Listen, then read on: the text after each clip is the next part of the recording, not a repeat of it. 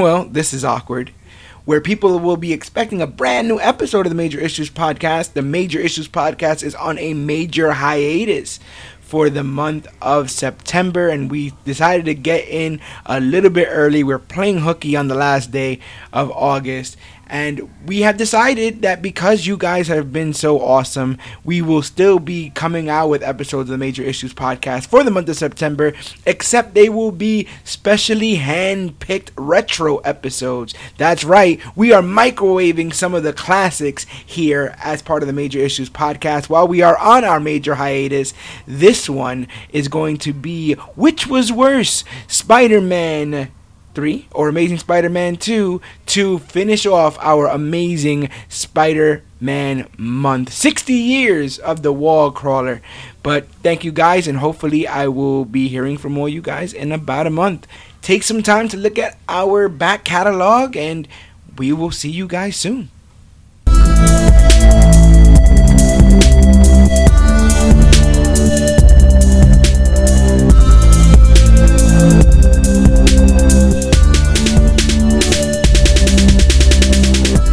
Everybody out there in comic book land. My name is George Serrano, aka The Don.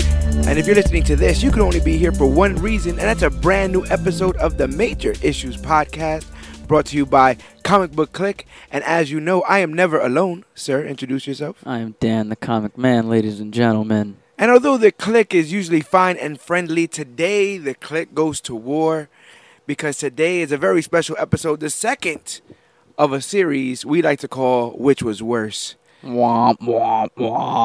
In which each one of us tries to uh, defend a maligned comic book movie, and so we can get right down to the nitty gritty and find out which one of two given movies was actually really worse.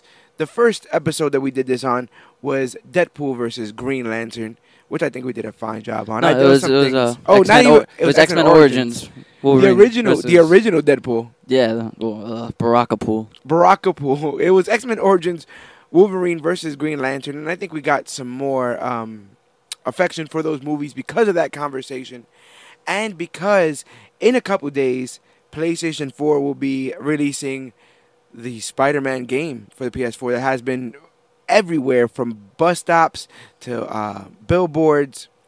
Everyone's talking about this game uh, and Spider-Man in general. So we decided to look at the two most maligned Spider-Man movies that currently exist.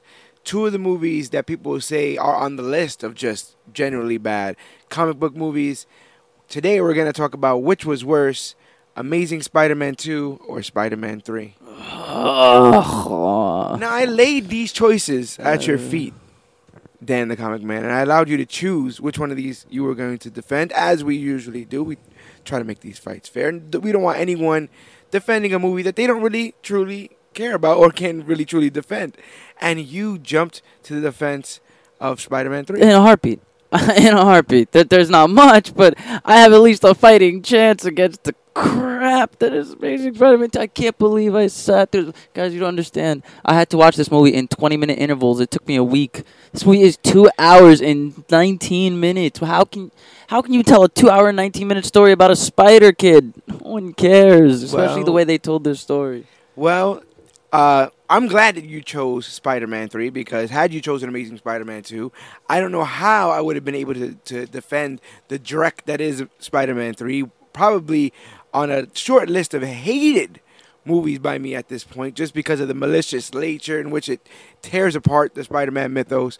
But we'll leave the big guns uh, for a different part of this podcast because at first I'd like to talk about what we thought was good about each of our respected films, and I'll give you uh, the first, I guess, little um, opportunity to talk to the people at home and let them know not only what was Spider-Man Three about, but why you think Spider-Man Three uh, doesn't deserve the bad rep that it gets. All right, so here we go. Immediately, we jump into these perfect, you know, previously openings that we've had since even the first Spider-Man movie. These these little um, uh, edited uh, comic book strip panel looking stuff. It it was great. You introduced everybody's character. You got originally Danny Elfman's score, and this one you have Chris, eh, Christopher Young trying to capture his inner Danny Elfman, a little bit of Jerry Goldsmith. You know, you can hear all the horns and trumpets, and I like that. And then what do we get immediately? Once again, Peter Parker's narration. We always get those those little nice little Peter Parker narrations that start our story. You know, it wasn't really who am I on Spider Man, just more of a him now getting into the wave of his life. You know, he's he, he's not figuring out who he is. He can't choose between Spider Man and people anymore. He's found a balance. He's happy with Mary Jane. You go to Mary Jane's eh, you know play. She's on Broadway, so we get where she wanted to be in the in the second one. Immediately, we we see Parker being a nerd. You know, Mary Jane's uncertain of herself. He's just being a nerd about everything. I love all of that. We got, eh, you know, I can't really defend the chemistry between the actor and actress, but I really truly believed that, you know, nerdy, dorky Parker wouldn't be able to be so knight in shining armor to in a relationship to his girlfriend. Mm-hmm. You know, he's Parker. He doesn't know about that stuff. He never dated in high school. You see the Harry Osborn sitting from the top of the rafters, and he just and he's giving Parker, you know, angry faces. So immediately, you know, we're gonna get a we're gonna get a fight. Yeah, because Osborn's back, and um, there is um, you know they have a grudge, as it was shown in the beginning of your film.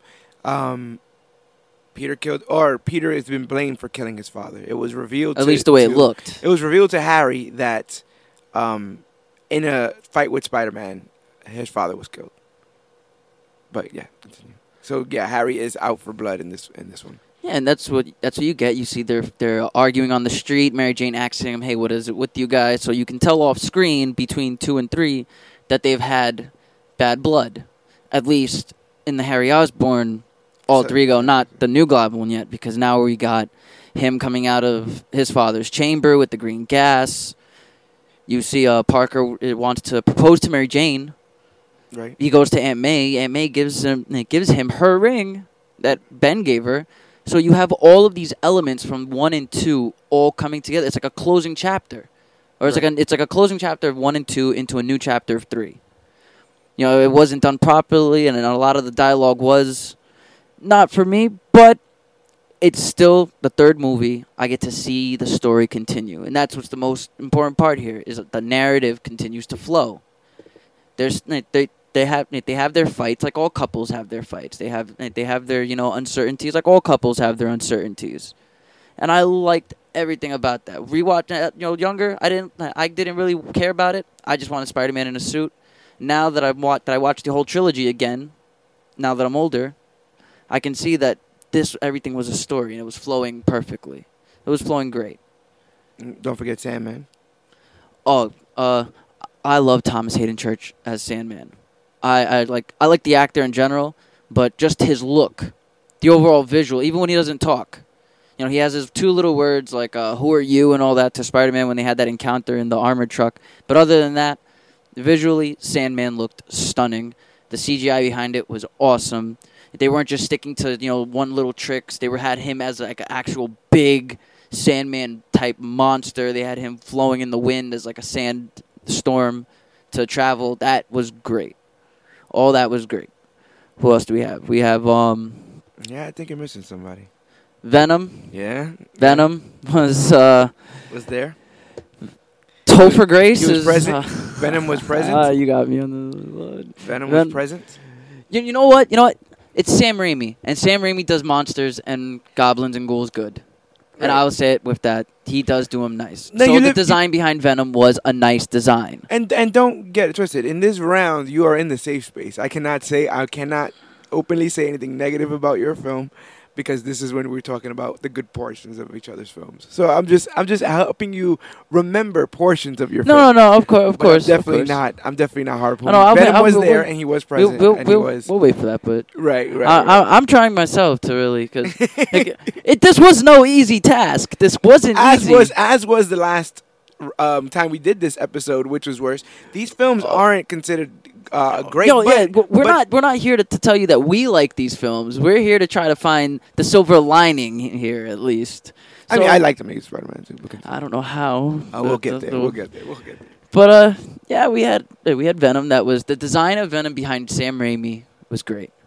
I liked it, and it, and uh, the way Topher Grace played a character in Spider-Man's universe. It's pretty good. I can't really say he's an Eddie Brock type, but you know, it's it's the same thing with the what's his name, Jesse Eisenberg and Lex Luthor. Yeah. You know, you know, it's it, it was done all right. You know, it, um, Gwen Stacy was in this as uh really a wedge in the relationship, Right. but like to to me it was. Uh, I can't really talk. I, I'm gonna. I gotta say, it's, it was forced. It was a forced wedge in the relationship between Mary Jane and Parker, but Bryce Dallas Howard. Yeah. tried her best to unlock her inner Jessica Chastain. I thought that too. I, did, I thought that was getting, I was getting a little bit of Jessica from her.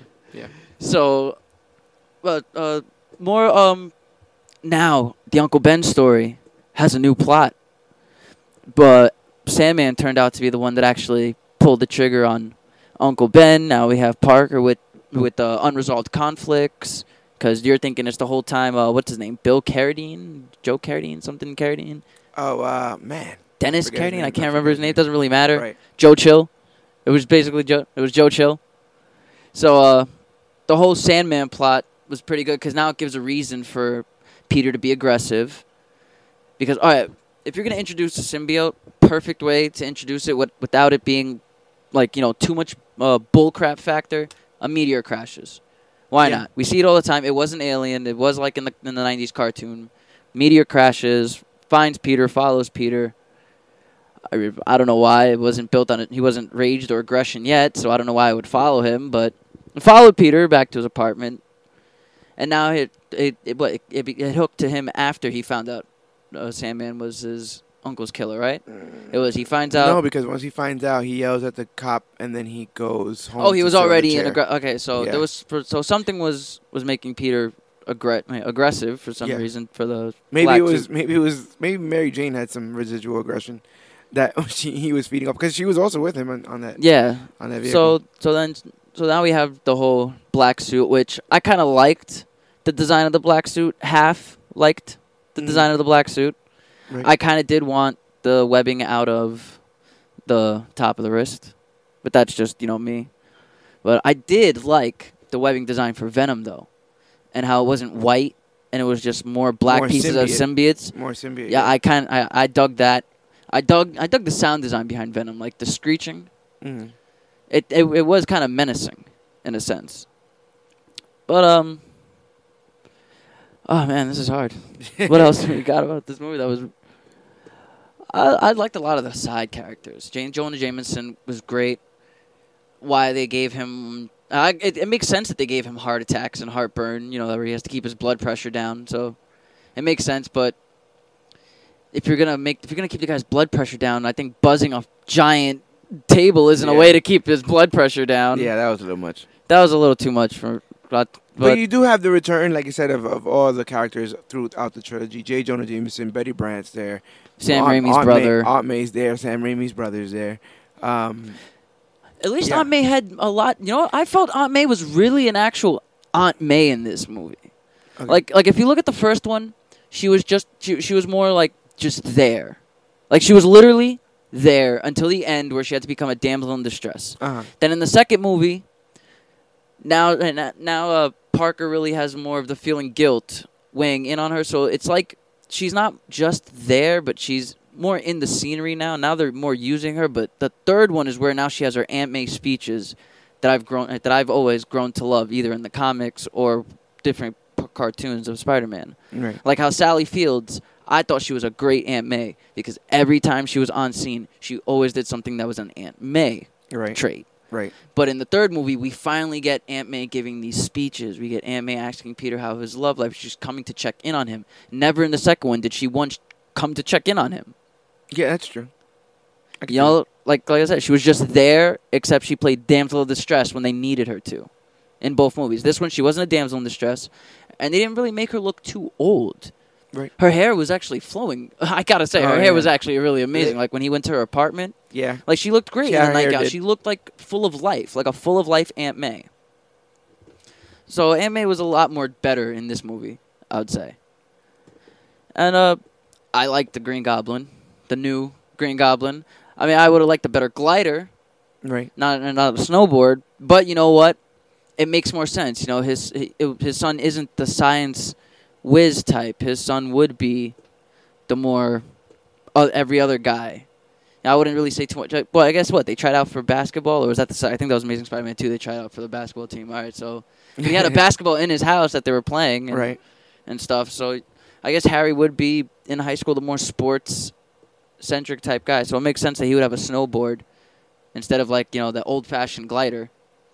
But he did have all the the the the, what's it called artillery his father had. Yeah, well, He had the pumpkin bombs. He had the little uh, pumpkin bats. He even had like gauntlets.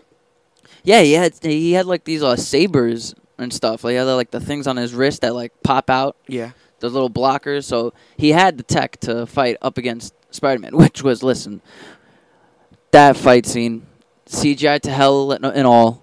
That fight scene was way way better than you are a shoehorned in. Let me stop. Let me Uh, not. uh, uh. That fight was done great.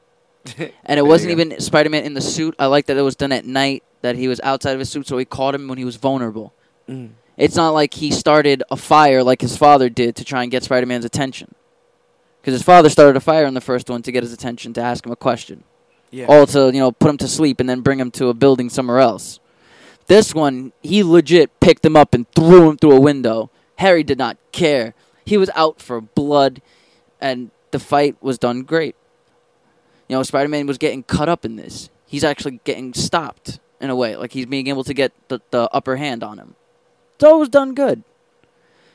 And then you get this, uh, I guess I would say forced amnesia plot for like half the movie where now Harry is womp womp, it is clueless. Let's make eggs and f- drop them on the floor. Wah wah. Look at the camera with with the pop music Yeah, playing. it gets it gets a little wonky there. It gets gets so it, it was like it was like when remember uh it from the 1990 Yeah. and this part two when Bill and uh not George uh what's his uh what's his name Tim Reid's character when they came when they met up again when they were like in their 40s Oh, and they're all yeah. and all the first older. thing they do is have that uh, bike riding bicycles in the parking lot Yeah, scene. Like, come on. That's Oh my god! It was just the two of them, just too- riding bicycles in the much. parking lot. And they're like grown men, you know, by the library. Like Yeah, you know, it was too much. wonky. Yeah, it was a little too much. So uh, but you get Venom in your film, and you get Sandman in your film. Spider Man does is able to save the day, as he does in majority of these films. Uh, what do you what do you have left to say in your defense of Amazing? Oh, Spider Man three. Uh, lastly to say is really, they were like, you feel a lot of these relationship moments between Parker and MJ. You feel a lot of the twists and the turns and the betrayals because you've been following these characters now for what is it, five years? Since 2002, you've been following this love triangle. You've been following that, oh my god, my father died and Spider Man's fault. Oh my god, Parker Spider Man, you know, Yeah. so you get a lot of closing chapters. You get a lot of you know closed loops. I get to see everything done, and no, there's not a fourth film. You know, Harry dies at the end of this. Mary Jane and Peter are together. You know, he's still Spider Man. She's, I guess, content being a cocktail waitress singer. You know, Aunt May is Aunt May. She's got about what 127 hours left. Yep. You know, It's usually how that works. so you know we get a lot. You you you see you don't need a fourth one here, and that and that's what I, I liked done better in Amazing in, in Spider-Man three than Amazing Spider-Man two because you have room for at least three, at least two more sequels, at least two, because now you're giving us Sinister Six subplots and Easter eggs. And, and any there, anybody else that don't know narrative and don't know storytelling and how sequels work, they would just see it as Easter eggs and nods to the fans. I'm looking at it says, oh my god, we can get a Sinister Six movie done under Sony and Columbus Pictures. This would have would have been great. And that and Spider-Man Three didn't need a fourth. So everybody quit at the end. Everybody was having having studio problems, and no one wanted to have any emotions. All right, well, you basically gave us a trilogy. You closed it out. So the narrative was there. There was enough story structure to hold out the crappy dialogue. All right. So you think your uh your saving grace of your film is the narrative? Basically, the story structure was done way better. The narrative was done way better. Mm, I dig it. Well, I'll get into defending and uh, explaining Amazing Spider-Man 2. Oh, and there are great things in it. There's at least two good moments in Amazing Spider-Man 2. I don't know. two. I, uh, I'll get into Amazing Spider-Man 2 because you know, you know what Amazing Spider-Man 2 is about. Amazing Spider-Man 2 is about love, and not only love but true love.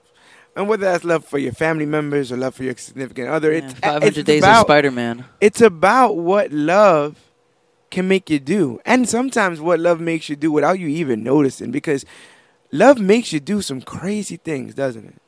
It makes you it makes you make some promises that you probably can't keep. It makes you uh, spend unhealthy amount of hours just paying attention to your significant others to make sure that they're okay.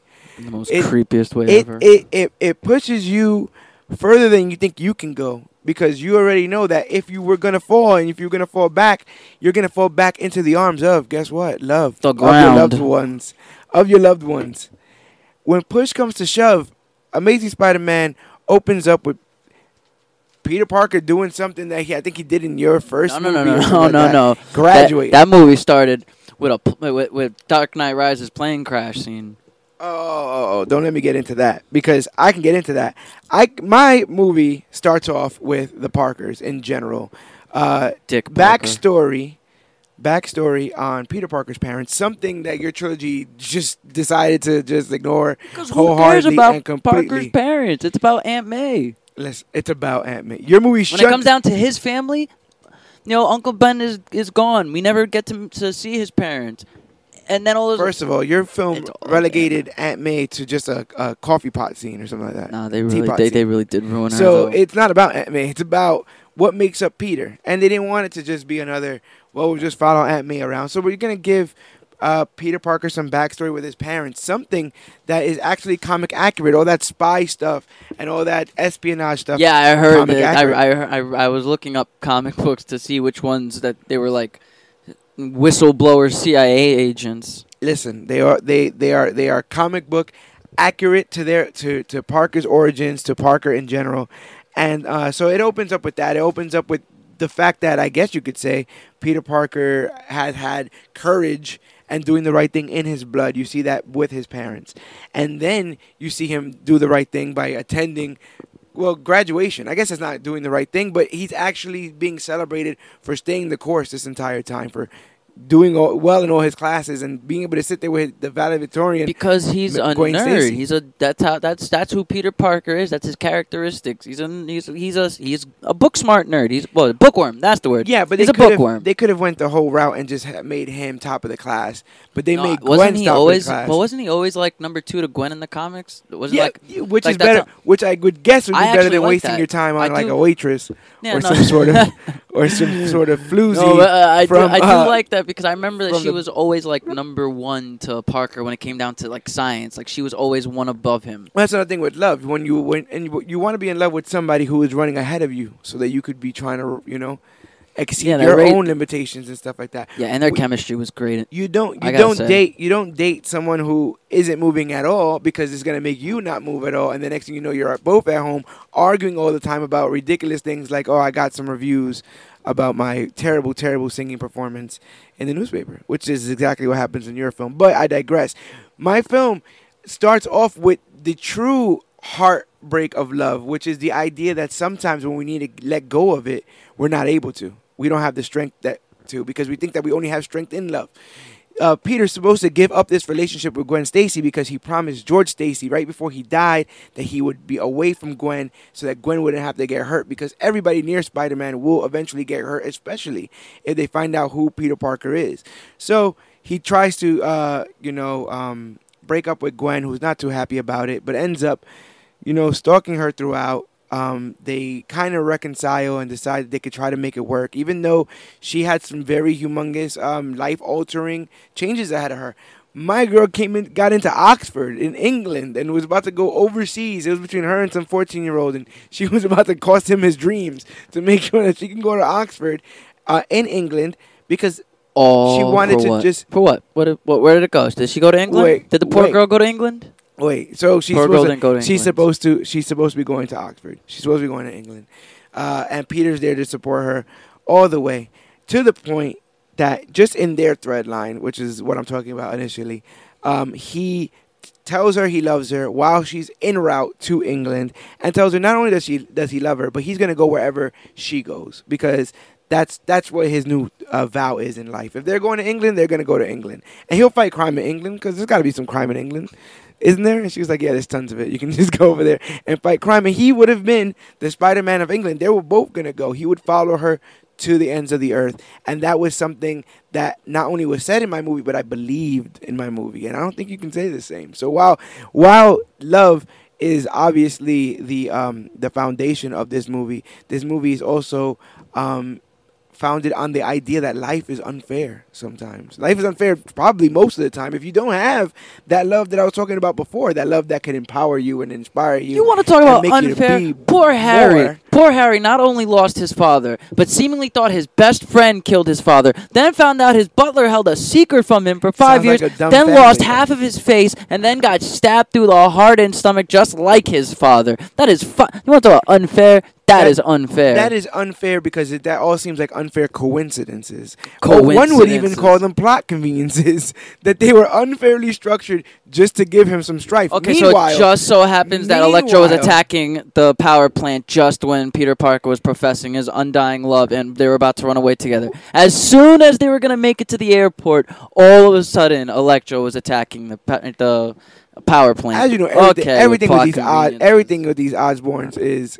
cold and calculated, and we meet Harry Osborn in my film, and uh, the Norman, and 19-year-old alcoholic and Norman Osborn.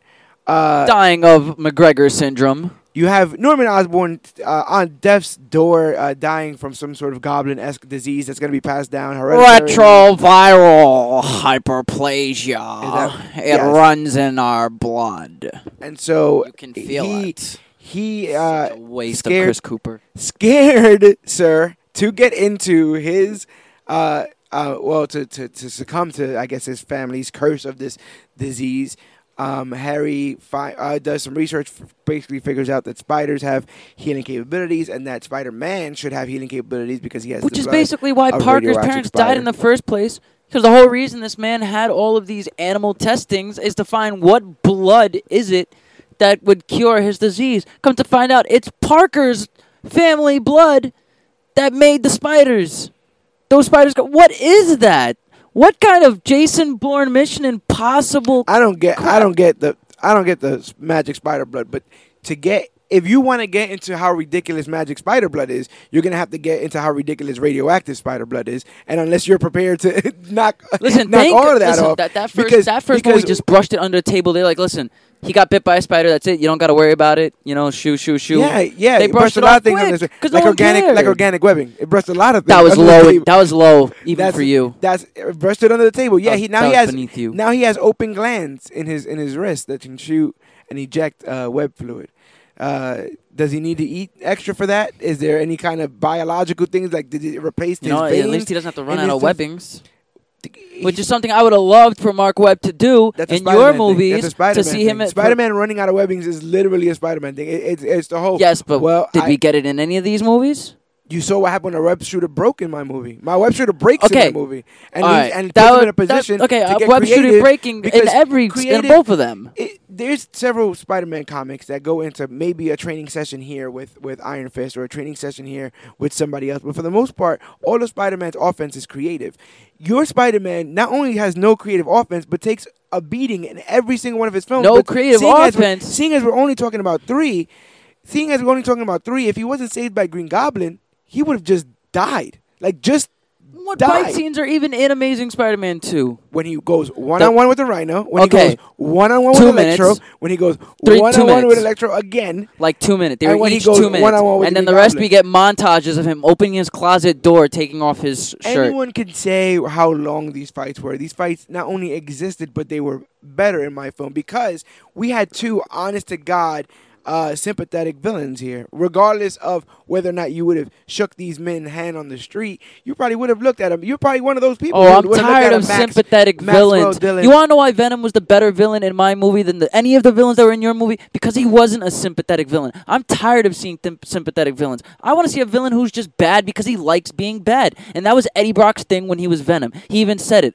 I'm evil because I just like it. I'm good at it. That's great. That's a villain. Yet- That's a villain. Yet the other half of your movie is spent uh, humanizing a man who is going to kill multiple people to give get a drug for his uh, daughter. You know, that's. Thomas Haden Church, and he gets a win with me. Ah, ah, You know, I get but listen, sympathy. But There I give, go. but You I give Tom. No, no. I. You have the It's just I'm. I give both Thomas Haden Church and Paul Giamatti both just free pass, uh, free pass wins in my book because what I read was Paul Giamatti was having fun on set. So even if you, so because my movie like- was fun. Because no, that movie as definitely because not fun. my Uh, let's not movie- get carried away. My movie, my movie shows that even at the end of it, my movie deals with the uh, iconic death, historic death of Gwen Stacy. they How they it- had how the it goes with- absolute goal. It has I did not get enough time to uh, to appreciate that rem- that relationship for that kill to do anything to me. First of All all, that kid kill did of was make was that's ab- disrespectful. first of all, that's absolute hyperbole because you know that in my movie alone there was more chemistry between Gwen Stacy and Peter Parker than anything in your trilogy. yes, but I needed more but, movies. But if you give me two, if you want to give me two movies now, my two is double everything in your trilogy. That was enough time for that girl, and she served her purpose. And plus, you were not you're not supposed to get to the level of yeah, I'm alright with it. it. You're supposed to feel robbed. You're supposed to feel like this could have went on longer because they thought it could be, go on longer. So the fact that that happened, it happened. Now they would have just given me a thing- trilogy the and only- then kill her. Besides Mary Jane, the only storyline probably more more iconic than the death of Gwen Stacy is the birth of Venom. So you want to talk about gall? You want to talk about disrespect? You want to talk about out and out just tomfoolery? You milked the biggest cash cow that Spider-Man had to offer and killed a franchise in doing so. You you you BVS'd it, bro. You took too many comics, you mushed them together and tried to get it to work, and it didn't work. And how many different storylines did you have running in your movie? You had Parker's parents. You had eh, had Spider-Man trying to figure out who Parker's parents. You had the Max Dillon story. You had the Osborn story. You had the Gwen and Parker love story. You have Peter and Mary Jane. You had way too many There was, things there going was, on. there was no Mary There- Jane in my film. There would never be a Not Mary. Jane. Aunt May. There was Aunt May. That's all. There's Aunt May. There was Aunt May. There was more screen time of Aunt May uh, eh, being a nurse than there was of Electro.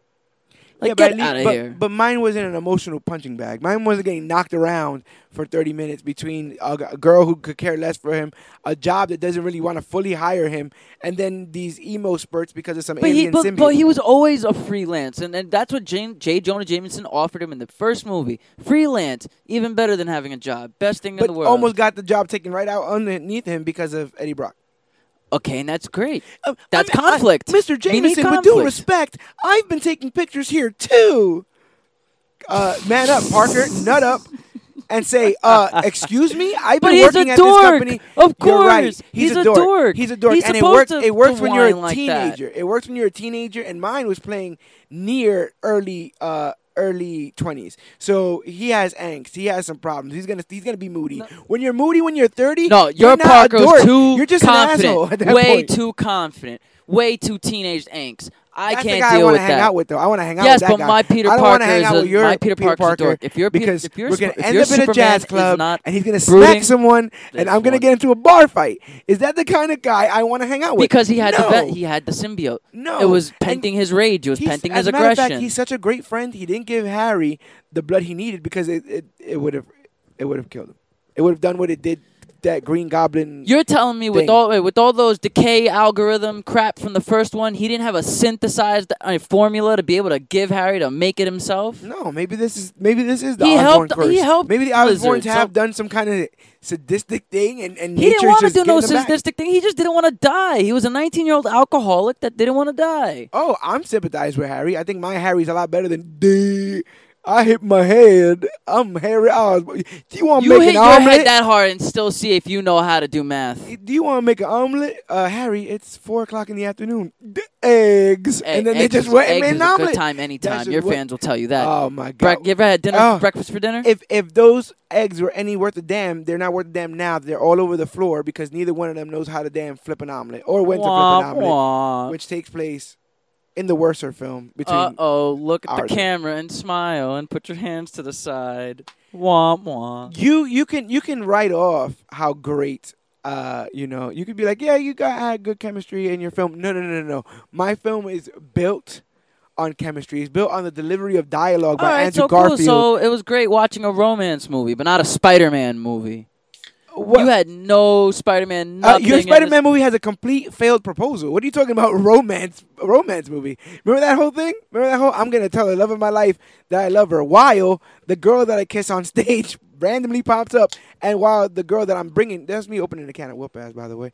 The the girl that I'm with uh, can't be can't be even forced to dress up.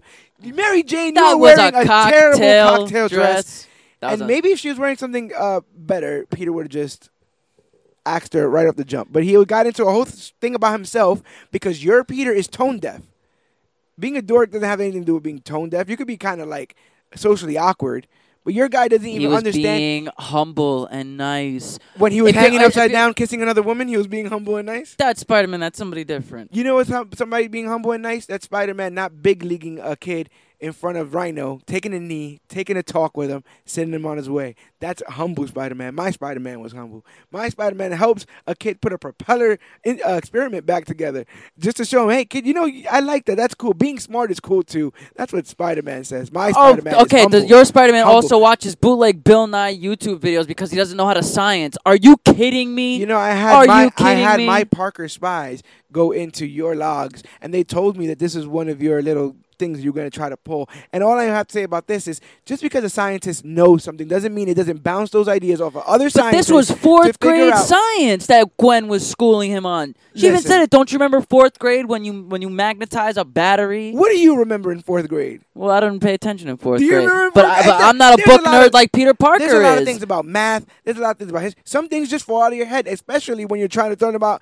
Roosevelt and you're googling Roosevelt train stations on the D things. tra- since when does Roosevelt go? Since when does the D go to Roosevelt? It was abandoned. It was abandoned. They said This is abandoned. abandoned. Okay, so the D used to go to Roosevelt when that. oh this was abandoned God. like most theaters when Spider-Man 3 came out, all right? This was Oh. this was abandoned. So Oh, you don't all worry right. about that. Oh, okay. All I'm saying Okay. is my Spider-Man was humble. My Spider-Man was funny.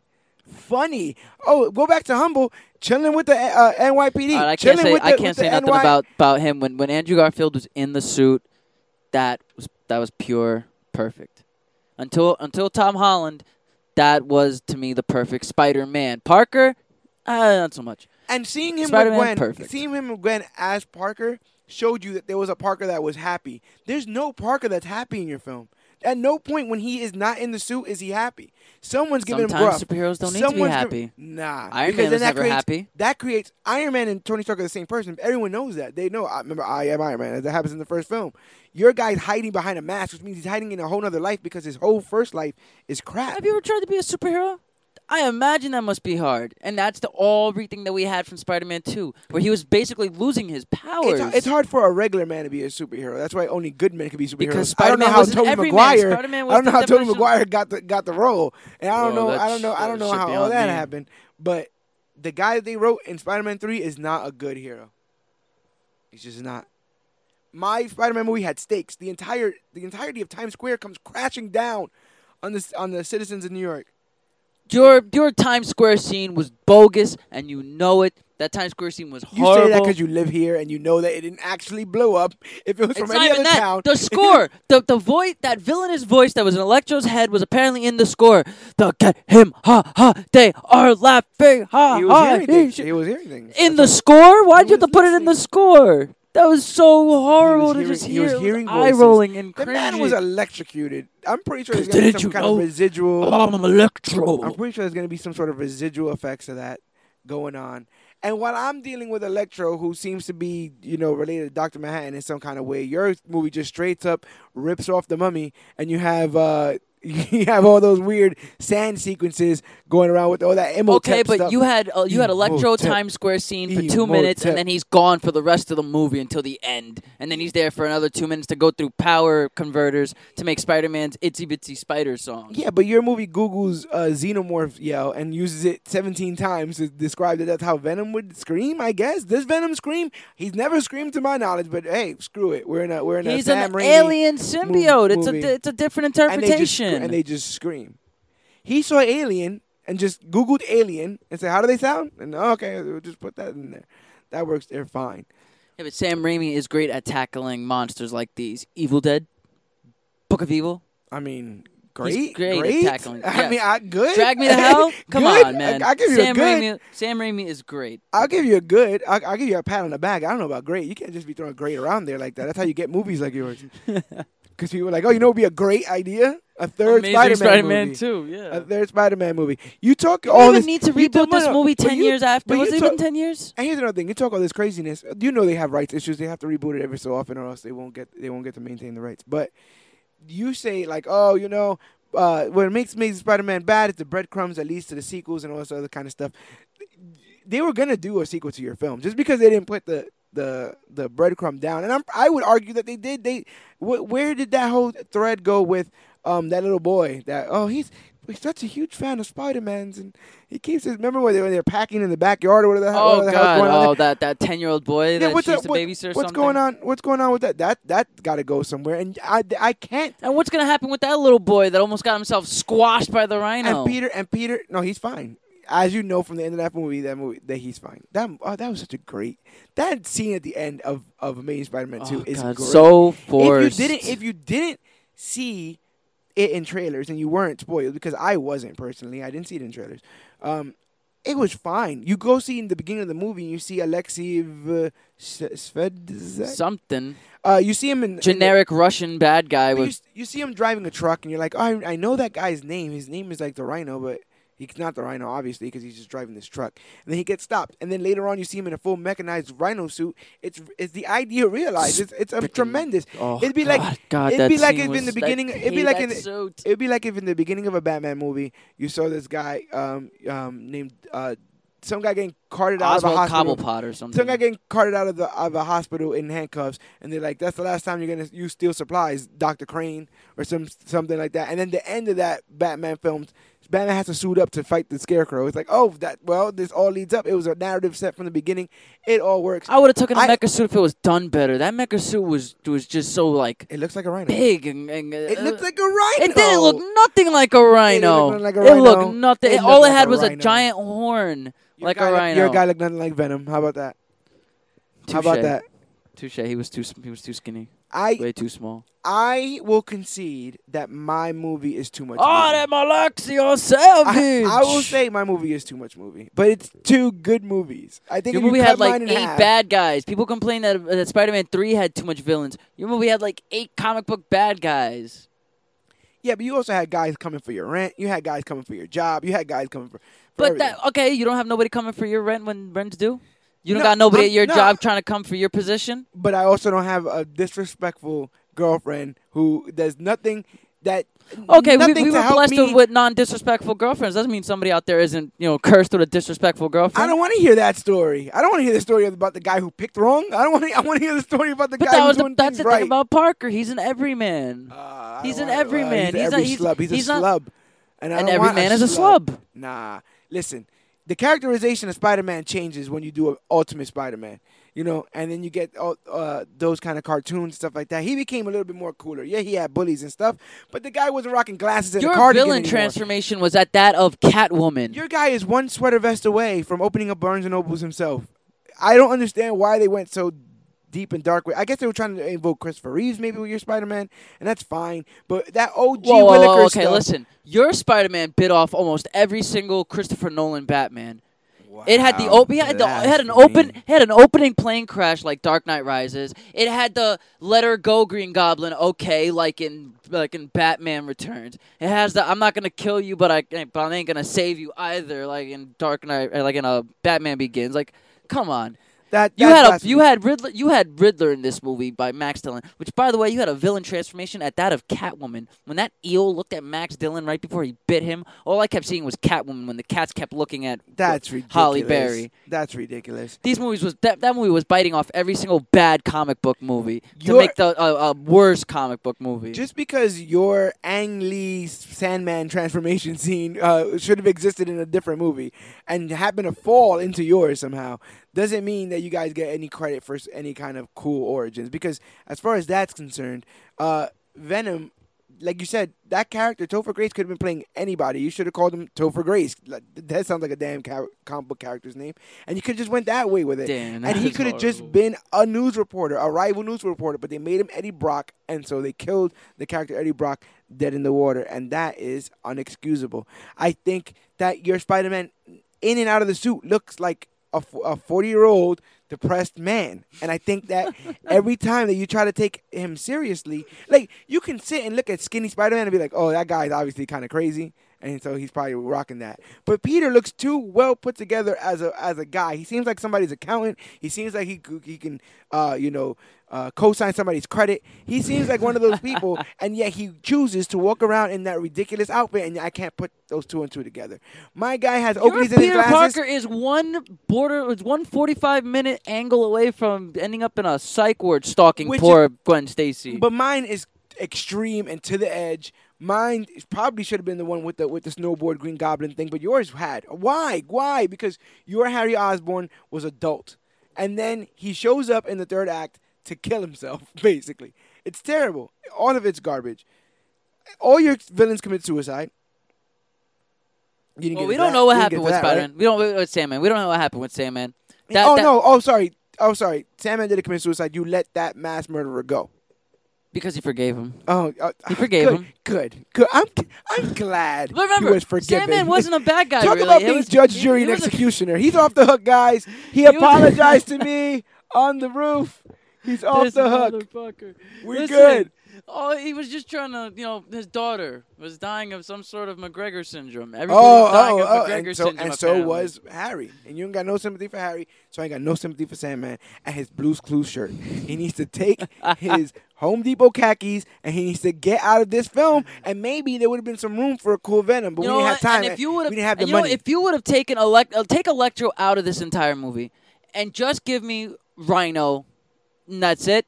I would have probably Nah, Rhino tolerated Green this Goblin. movie. Rhino and I Green mean, go yeah, you know, shoot, getting Green Goblin at the end for a final act, like you know, twenty minute fight, which would have been a lot better than this shoehorned in fight sequence that was in a bell tower. Edited and chopped to holy hell. You don't even know what's happening. Dale you just know that not- at any moment Gwen Stacy's supposed to fall and die. That's it. That's all you know. You're just sitting there waiting. Okay, you know, at any moment she's gonna fall. There you go. Pumpkin bomb. Bang. She fell. Uh oh. Oh, you want to talk about Pumpkin Bombs? fu- You want to talk about Pumpkin Bombs, hero? that scene was awesome, and you know Awesome it. and out of character. That scene was That all- that- not that out of scene- character when he has the entire scene- symbiote. that- symbiote. That entire Remember that. scene might as well have been Man of Steel because it was cool, but cracks the it just puts a Well, crack okay. in the veneer. And when That's and all when it does. That's when- all your film does, actually. It's he has cool the symbiote on, so you can just do. know that once he has that No, no, symbiote, no. there is no more Peter he doesn't Parker. have the symbiote because if for some reason your movie throws the symbiote away, he has the symbiote suit. It's it's an actual suit you have to put on. okay, fine. Symbiote before. suit. Why? That that cra- why? yeah. Why? Why? Did, why was that a thing? Avi Arad. I blame Avi Arad. was he trying to sell these suits on uh, like? I don't know what. Maybe he was. Trying, you know, I think no. I think that was supposed to be a Halloween costume of that. You know, like hey, Ricky's, we got a new You don't Halloween gotta costume. pick the black suit. You can just pick the others. That's not how that works. It's an alien. It needs to live off of your human. It needs to live off of organisms in general. When it latches onto him, it's to live. There's no reason why it would then fold itself and put itself in the closet and say, "Well, I'll just wait till he picks me up on Thursday to get more nutrients." It stays on you. And there's no forever. reason that Harry Osborn should be dying of McGregor syndrome, being a 19 year old and there's, alcoholic. and there's no reason. And there's no reason why. I uh, just don't like that they made him 19 years old drinking scotch, like full on What are you pouring himself glasses about? of scotch. It's underage What's drinking, and I can't support what's underage being drinking. 19 year old drinking scotch? I can't. I can't. I can't support underage drinking. I don't think you can be against something that you've done, though. That's my that's my personal Spider-Man. Well, I mean, you know, that. do as I do as I say, not as I do. Oh well, well, don't I suggest lead by example. You know. now? I can't. Do I, I no, I dig that. You can, you can, you, you can. Well, you're supposed to lead by example, but if you don't want to lead by example, then uh, I would suggest if you don't want your 19 year old son to drink at 19, not to give him whiskey. At, Yeah, that's what you're. scotch that's at what your 16. Harry Osborn. No, no, no, your Norman Osborn did. Your Norman Osborn He's gave his jerk. son six. My Norman Osborn's a villain. That's how that works. That's how it's always worked. He's Green Goblin. That's that's his thing. It's his shtick. yeah, literally with the pointed ears and the the long nails. Oh my. Or maybe, or maybe we should p- pay like an award-winning actor to wear a big You're metal talking bike about helmet my on his movie face. having suicide. Your movie brings in people's parents to just die in one scene. They die. That people die. People die all the time. B. Well, then you can't get mad when uh, when uh, when Venom kills himself. Venom kills himself. Because. Eddie Brock didn't really Ven- kill himself. In a, he was stupid. He was blind. He didn't think Harry basically kills himself. No, he sacrificed himself. Oh, oh he That's didn't he didn't know- self-sacrifice. He didn't know That was gonna die? noble. That's noble. When you're a villain and then you have a change of heart Was that before or after he kissed his fiance? after. Oh, That well, was there we go. change of heart scene. Change of heart. Change of heart scene. Change of heart scene or change of script scene? Because that seems like that's all that Spider-Man Three is. Change of script. It's like when you see um uh, Alice in Wonderland change places. Okay, and just gets up Andrew, and moves you know. Andrew Garfield got fired off the set because he talked crap about Sony while he was filming. He wasn't. It there wasn't to, after He he wasn't there to be a it was while Sony actor. He was filming there to be a. Spider-Man actor. That man. And they- that man and- and cried went- tears of joy when he first donned the Spider-Man outfit just because to he's talk a true. shit about the company that he's a- hired him. He's a true fan. He's a Marvel fan. He don't give a damn about this Sony stuff. Okay, well then why isn't he in MCU? Because they got a better actor to play Spider-Man. They got a younger actor to play Spider-Man. They got a better actor to play Younger actor to Spider-Man. play Spider-Man. Tom Holland is. and they got to worry about when his balls Another drop for person the who's next great. for the next film. So they got their own problems ahead of them. But Andrew Garfield is a fan. We we're living in a beautiful time right now where fans are now becoming creators of the things that they were fans of, and because they were fans to begin with, they're they're elevating this kind Uh, of stuff. yeah, just like Edge was sitting in Madison Square Garden watching Jimmy Fly Snuka. and becomes one of the greatest superstars of all time, one of the most decorated of all time, and a Hall of Famer. Now, I bet you Tobey. I gotta look back, but I bet you Tobey was one of those.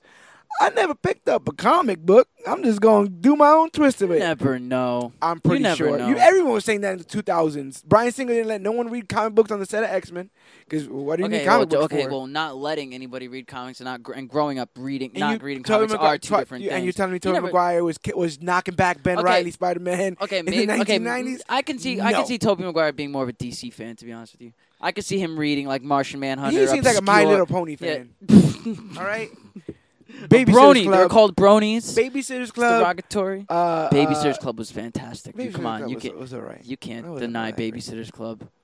Yeah, it was it was okay. But but that's not what I'm, we're talking about here. We're talking about a true leading man in Andrew Garfield in my film, who no one's feeling sorry for. You can feel sorry for him when he's sad, but you throughout the film, yours is just trying to make us, oh Peter, oh oh Peter Rent, oh Peter, uh, uh the Reading Ring. There oh, was only Peter. a one rent scene. There was a rent Spider-Man scene. two, Spider-Man two. I would yes, I would say there was too many scenes of rent, rent, rent, rent. Every other scene where he's walking into his house, his landlord was asking rent. But there was only, thank God there was only one. Where's the rent scene?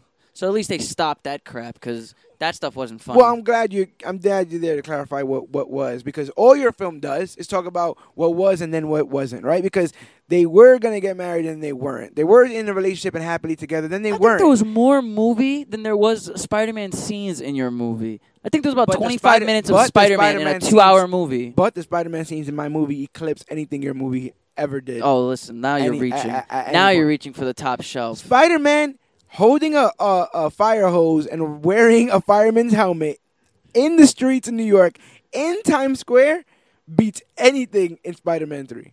Now you're really, really reaching. What you Come got? What you got? That fight scene with Sandman in in the underground tunnel with the uh, with the train. Oh, That you scene talking about the other great. scene that was un that was unlike Spider Man. The other day He was already in the black Yeah, suit. but you might as well have put that in Spawn, and it would have been the same scene. Or Blade, where it did happen, and it was a better scene.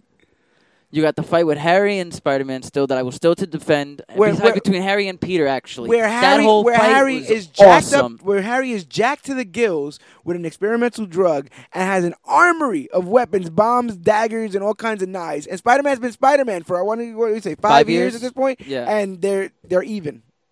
Their their tech their their prowess fighting the same. Well, they, They- never they- really they- made. They never really showed any of the of any of the Spider-Man movies. They never showed this Spider-Man really being a fighter. Because he's not. Your Spider Man isn't. My exactly. Spider-Man He's is. a he's a he's a.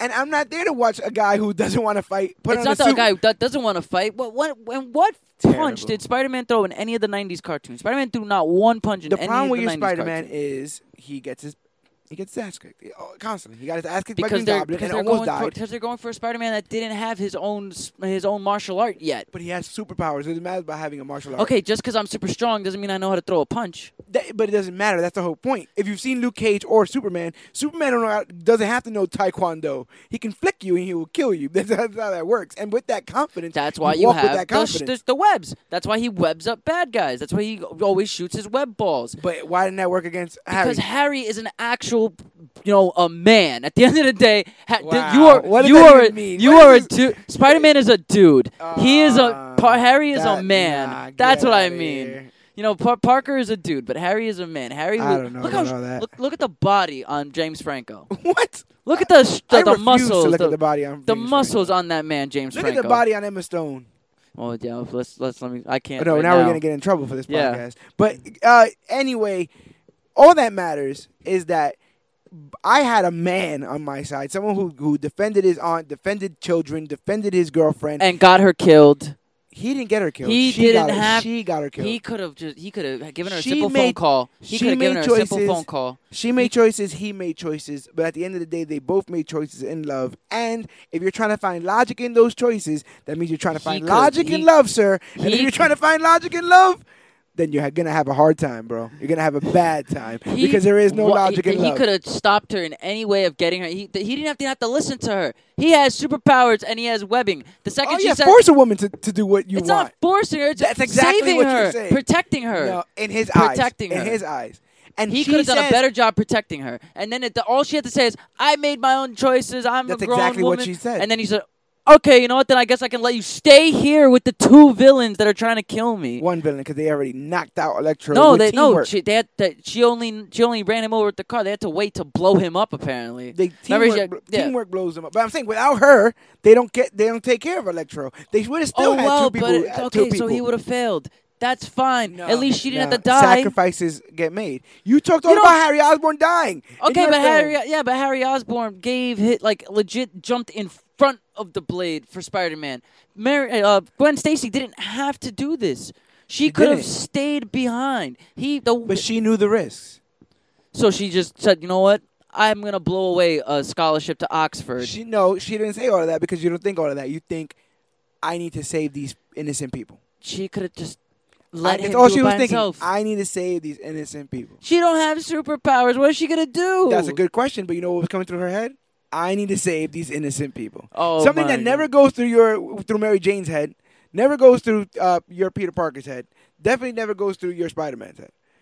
Listen, my Spider-Man has saved innocent people in these in these trilogy movies. but in your film, who does he save? buildings full of little kids and patrons. There's an exact scene of them blowing up like a side of a building and a bunch of debris falling, and and him going to go chase after the ring. The debris still falls, seemingly killing everybody underneath. I don't know what Spider Man Well, did de- to no, no, the cops are down there. They definitely cleared out that area. And that If the fight scene you're talking gonna, about the cops when are going to do their job. That- That, that- crane scene. that fight scene that you were talking about is when they uh, are both unmasked going through the very heavily populated metropolis that is New York City, right? When when two people who probably should be arrested for what they're doing right then then there are unmasked. With- Oh, with- oh with- yeah, yeah. Well, we They- have they had- well, we have cameras for for license no, no. Peter, Peter's And- un, and Pe- we- yeah, Peter's unmasked. So is Harry. Yeah, they're just Throwing just- each other through buildings, It. Just doing breaking no. buildings. Eh, wrong. My Electro Spider-Man scene has Spider-Man doing a bullet time matrix. Oh, oh, how do I'm I so say? tired of these slow motion bullet time. How else do you show fight how scenes. fast? How else do you show how fast people are? How else? You could just show it. Nah, that's terrible.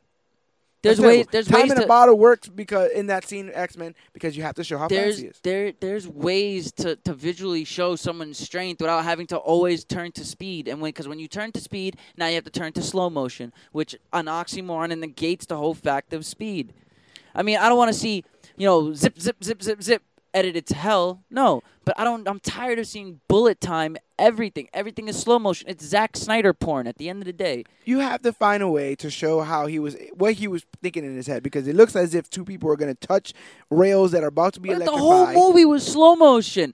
The plane's going down. Uh, Scott Campbell turns to his wife. You see slow motion. Every- Alexia Savage is blowing off guns fire at Pi- Peter Parker. He does a flip. You see slow motion. Every single one of those Spider Sense scenes in both our trilogies No, or I, I- yeah, have I, slow motion. I didn't know that Spider Sense can help you sense consciences.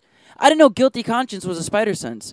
Like the man, the man uses his guilty, had a guilty conscience, and his Spider Sense says, "Hey, the ghost of your girlfriend's dad is right next to you." No, that's not called. Get- that's not. That, That wasn't- Spider Sense. That had nothing to do with Spider Sense. That's just guilt. That's just remorse. That's So just. That's visual, just. visually to me, all I heard was that anonymous uh, violin string that shring like so. He was like, "Uh oh, Spider Sense." In my head, I hear that that violin string from all three Raimi's films, and you're like, "All right, Spider Sense." All just- of a sudden, yeah, but just guilty because conscience. your bad films have you having a Pavlovian response to that sound doesn't mean Oh, that you have to. Doesn't mean that you have to negate what was actually happening when you saw that he was actually just feeling remorseful, and every time because and people have said this all the time. The, the, um, if you uh, dated ten redheads and then you take date another redhead and you go, oh, you know, I don't know. Sometimes when I'm with you, I see your face. Are you actually seeing the entire woman there? Are you hallucinating? No, but you're making a you're making a statement. So they try to do a visual flair that got that All I saw was spider sense. It would be Spider sense sensing guilty consciences. the good Gwen Stacy in my film. You know, actual police chief, not somebody who has I don't know. Uh, price pigs that he takes around. Oh, yeah, but you know what? like. My Captain Stacy doesn't die, so at least there's that. My cat, my, your Captain Stacy was about a bad coffee away from death. All right, I don't, I don't know. I thought he was actually you, hitting on, you, you, hitting you on Aunt May. that, that that is a decorated actor, sir, whose name is escaping me. James uh, James Howell, I think it was. Or Cow, Jam- cow, Cowell. yeah, James Cowell. Oh, I'm gonna have to look it up because I know he's the he's He's from the um, pig. He's the iRobot. big pig in the city guy. Yeah, yeah, yes. That's him. Yes, he Big. is the farmer from Big. That's, from Big. that's all he'll ever be. No, he's also the the doctor from iRobot. Remember the one, the hologram? Who stopped? I guess he just stopped making pigs and started doing that. All I'm saying is, my film is better, and that you he has guilt. He has actual problems. My film is easier to sit through. Your film was you not know, easy you know what it sit is. through. You know, it, it's it's easy to do something wrong, right? And then program your own logic to twist it around and be like, no, what I'm doing is right. What I'm doing is right. Even when he was doing that, he still felt the residual guilt of promising a dead man something. I've never promised a man something and then had him die, or I've never had to give somebody a death wish where where before I die, I need you to promise me this forever. Never had to do it, but I would have to think that if if God forbid you, Dan, God forbid something happened to you right now, and you're like, don't ever eat chocolate, and then you died, and I'm like, I won't. And then someone's like, "Hey, you bro, you want some M and M's?" In that moment, I'm gonna see you, bro. I'm gonna see you at your hologram, oh my good- telling me no, shaking his head, saying, "No, you told me you would never eat chocolate again." That's what he's dealing with on the scale of the love of his life in my film. On the scale of the love of his life, the, that ground rule scene of them establishing ground rules so they could be friends is more romantic. Is not only more romantic Alright, I than will- anything in your film. I will agree with that. It That's- is probably that top was- five romance things to ever I'll deal agree with with you on that because that's media. Marc Webb. That was Marc Webb at his finest. 500 Days of Spider-Man. You know, because that's what this movie really was. Was two. It was an hour and 45 minutes of 500 Days of Spider-Man, and then 20 minutes of Spider-Man. Well, we, we well we've hit this point. So, how about now we both take a knee and uh, get into problems with our own films? Would you like to start?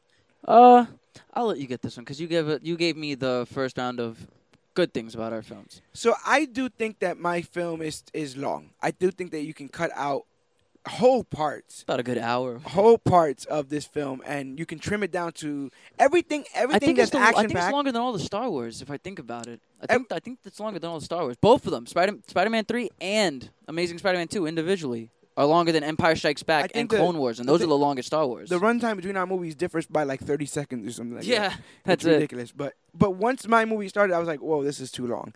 I completely forgot about that subplot with the spy stuff, but I did research, and if it's comic book accurate, I can't really Yeah, no, I guess if it's really comic it. book accurate, you get you you, you really, they're, they're taking from good source Because- material. So because that would be me saying, "Ah, I like this Superman movie, but all this stuff about a Krypton, what is this about?" Yeah, that's you can't argue that. That's the part of the story. yeah. But was The- the was the was the spy stuff with the parents? Was that continuity in like was that canon in the comics? yeah, and That's plane- the- actual with the canon? plane crash and everything. Yeah. Wow. Okay. So Yeah, that's like so- that's like not liking the death of uh my Iron Man's parents. Right, right. So you kind of you kind of just have to go with it. So uh, that All was so I I guess you know with. what I'll, I'll I'm gonna have to take that off my list because that was one of my biggest gripes. Was it? Yeah, if, movie- if you're making the shift of whole tone. cloth, It was a whole different shift of tone. Like you, it, these are supposed to be like a nittier, grittier Spider-Man, but a lot of it was goofy. So it was like from one minute you got this the death of his parents in a really brutal like this death was brutal. His Yeah. mom was like shot in the throat, and then his dad just had to like watch everybody like watch him his everybody die, and then I- you jump into that Spider-Man stuff. So it was like it was a weird shift. and then um, you know, I will I, I, till the cows come home. I'll, I will harp about the uh, bad chemistry I feel is between Kirsten Dunst and um, Tobey Maguire. But in my film, the bad chemistry sits on the feet of Andrew Garfield and uh, Dane DeHaan. I, I think that they Yeah, have yeah. absolutely no chemistry.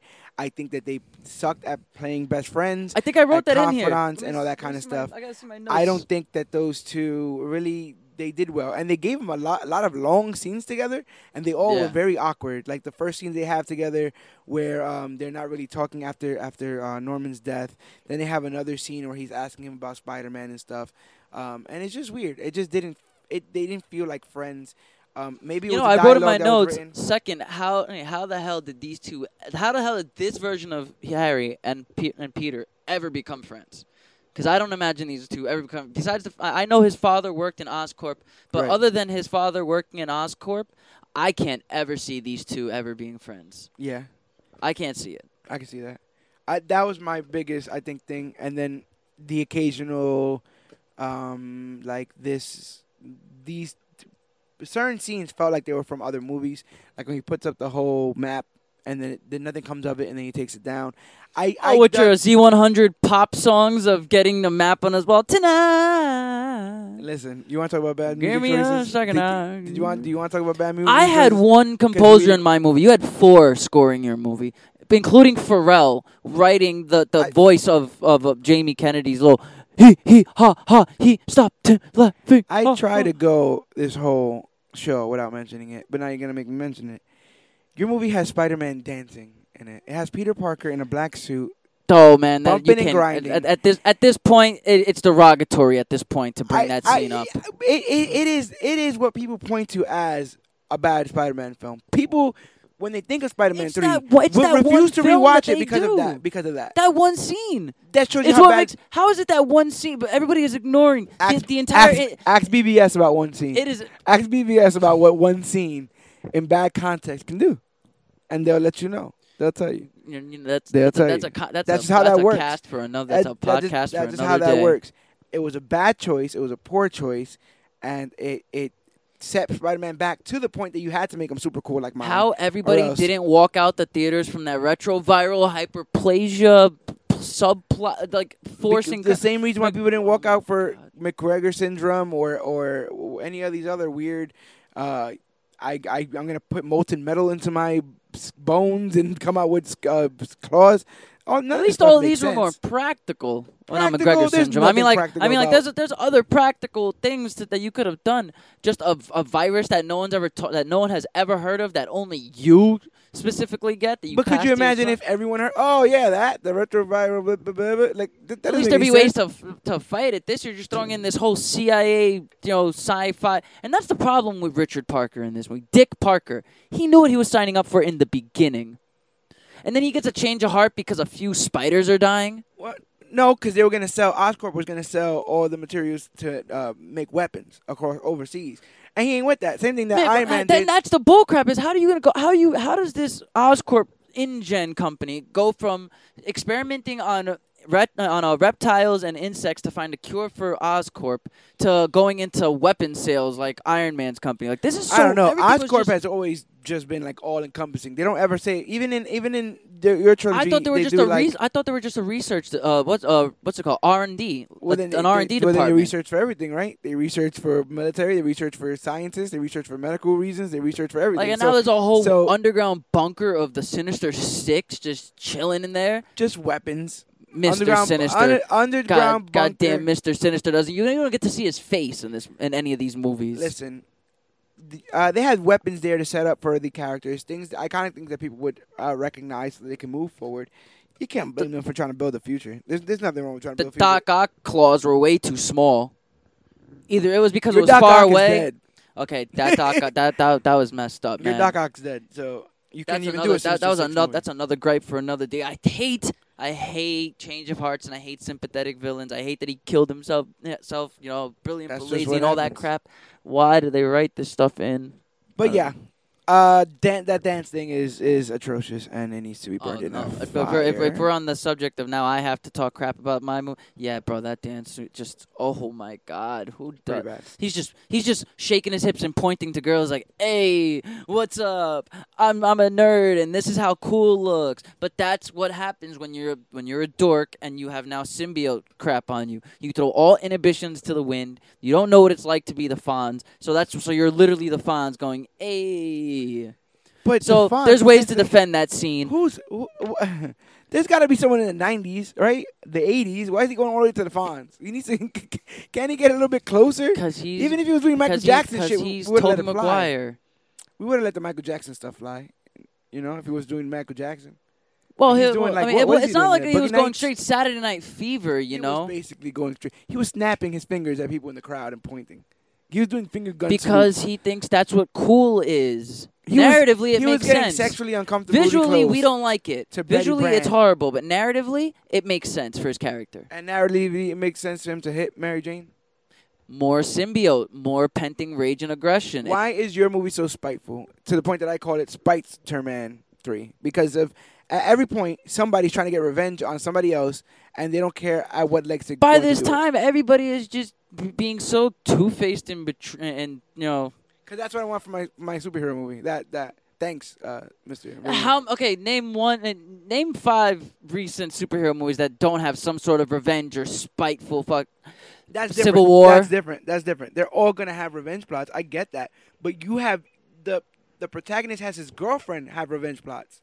She was being forced because you can even see the amazing acting that was on that bridge. That Oh she didn't even. God. She didn't even want. Listen, no, you have to. You're gonna listen That here on omelet this scene. one. That omelet scene had nothing to do with revenge. No, forget the omelet scene. The oh, Or omelet had scene, nothing to do with the, being coerced, The I'm omelet sorry. scene was was not. She wasn't being coerced. It was just that at that point, building up into it, she felt alone, and Peter wasn't giving her what she wanted. He's the smallest violin. Oh, MJ. But who now when we get no to when we get to the bridge scene, MJ who can't keep a job. Where MJ is she living? Who is emotionally scarred. I don't think I've ever seen her. Does she live with Peter? Peter doesn't have to answer to the crimes of her father, the crimes of her ex-boyfriends. Peter doesn't have to answer for the crimes of her not. Your Peter doesn't have to answer the crimes of her uh, of Gwen's father or the crimes of Gwen. He, he has to answer for Morally, his own, okay. He, he has to answer for But who Gwen's involvement in his own life. He has to answer for that because he is part of that. He's legit the other half of that. He has to answer for that. He- but but he- Peter, but Peter does not have to answer for MJ's past. He doesn't because he's no part of that. He never was.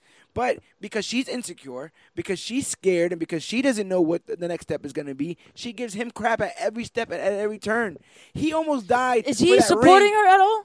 Is Is, he he sup- showing any support towards her though? I would. He assu- I doesn't would show any support towards assume, her. I would assume being front row at her performance would be supporting her.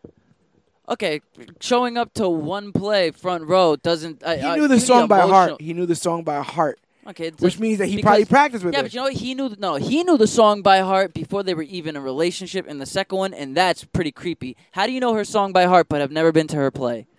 He was probably That- that's a can of worms. I- to some to some to some other things. But he, you know, he, this man tried to do a romantic uh, wedding, uh, you know, ceremony or at least a proposal, and all gets thrown out the window because she can't stop talking about or thinking about herself. She's the worst love interest in a comic book movie. I will say, I will agree. No, I will agree. She's she is she kind of is.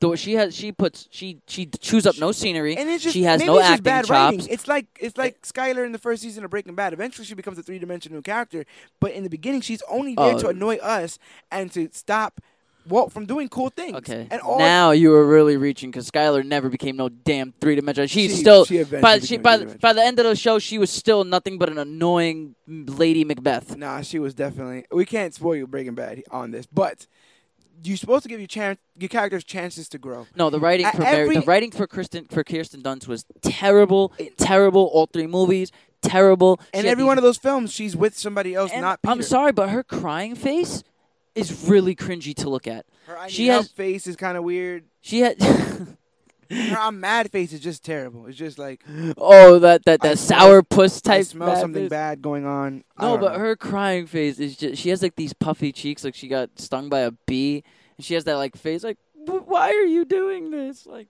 Harry you're breaking Harry's my heart. Harry's I'm not all there face is terrible. Okay, yeah, but you know what? James Franco never opens his eyes anyways. So the day James Franco opens his eyes fully he will be looks the goddamn stoned. day. He looks stoned for half that's the movie. that because James Franco was probably stoned for half the movie. You never know. That's ridiculous. Oh, that's ridiculous. You know, at least it was better Electro's than not that bad in my film. You need to Like, go back and check except- out Electro. you He's said what? Electro is horrible. Nah, he's not that Electro bad. is horrible. I'm telling you, he's not that Horrible. Bad. I'm telling you, he's not that bad. Cause I envision a world in That darkness. that whole scene, that whole scene, you can Uh, cut. You can cut uh, that whole scene. Cut that whole, cut that weird and then doctor. what else do you have? Cut you the have weird that, doctor. Once you cut the weird doctor doctor scenes and all, you get the, ha- the him and Harry. That was that was crap. no, that's fine. It's it's literally the same thing that happens in your movie with you want to go help me catch the spider. It's literally oh the same my thing. god! Because he just in the city of New York, he just so happened to be swinging in the same alley as, as Sandman. That's it. The coincidence. That's of just what happens. That's just what happens in those you films. you want to kill the spider? I want to kill the spider. My All I know is tingling. I don't believe Topher Grace is a bad guy. He says my spider sense is tingling. If you know what I mean, it's like everyone knows what you mean. Oh Shut up. God, I can't. up, I Topher can't Grace. stand Topher Grace's. I can't even. I can't believe that Topher Grace is a villain. Character's fine. Like I said again, character's fine. You can use that anywhere, and, and everyone, uh, everyone should be able to hear you. If, uh, but the character, oh, we might having some technical difficulties. Go ahead. No, I think I hear. No, I hear me. All right. All right, guys. As long as you're, because that would have been. Oh. No, but yeah, you're you're um, Harry was hard to No. buy. I liked my Harry. I didn't like my Harry with Peter, but I did like my Harry. I I liked I liked him as Green Goblin if they would have kept him as like a main Green Goblin. Like you take out, I'm telling you, you take out Electro, you leave Rhino in there, and you leave Green Goblin in there, and I would have enjoyed. The reason why is because the same reason for, that I give a pass for Sandman is the lead. Listen, the lead actors of Sideways are always going to be wins for me.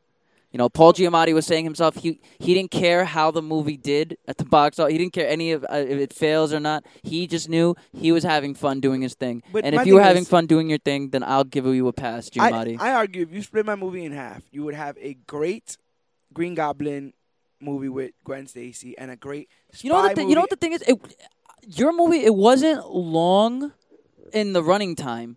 I would have been I, I keep the running time. Here's the thing. Don't throw all of your romance in the first hour and a half and then throw all of your action in the last.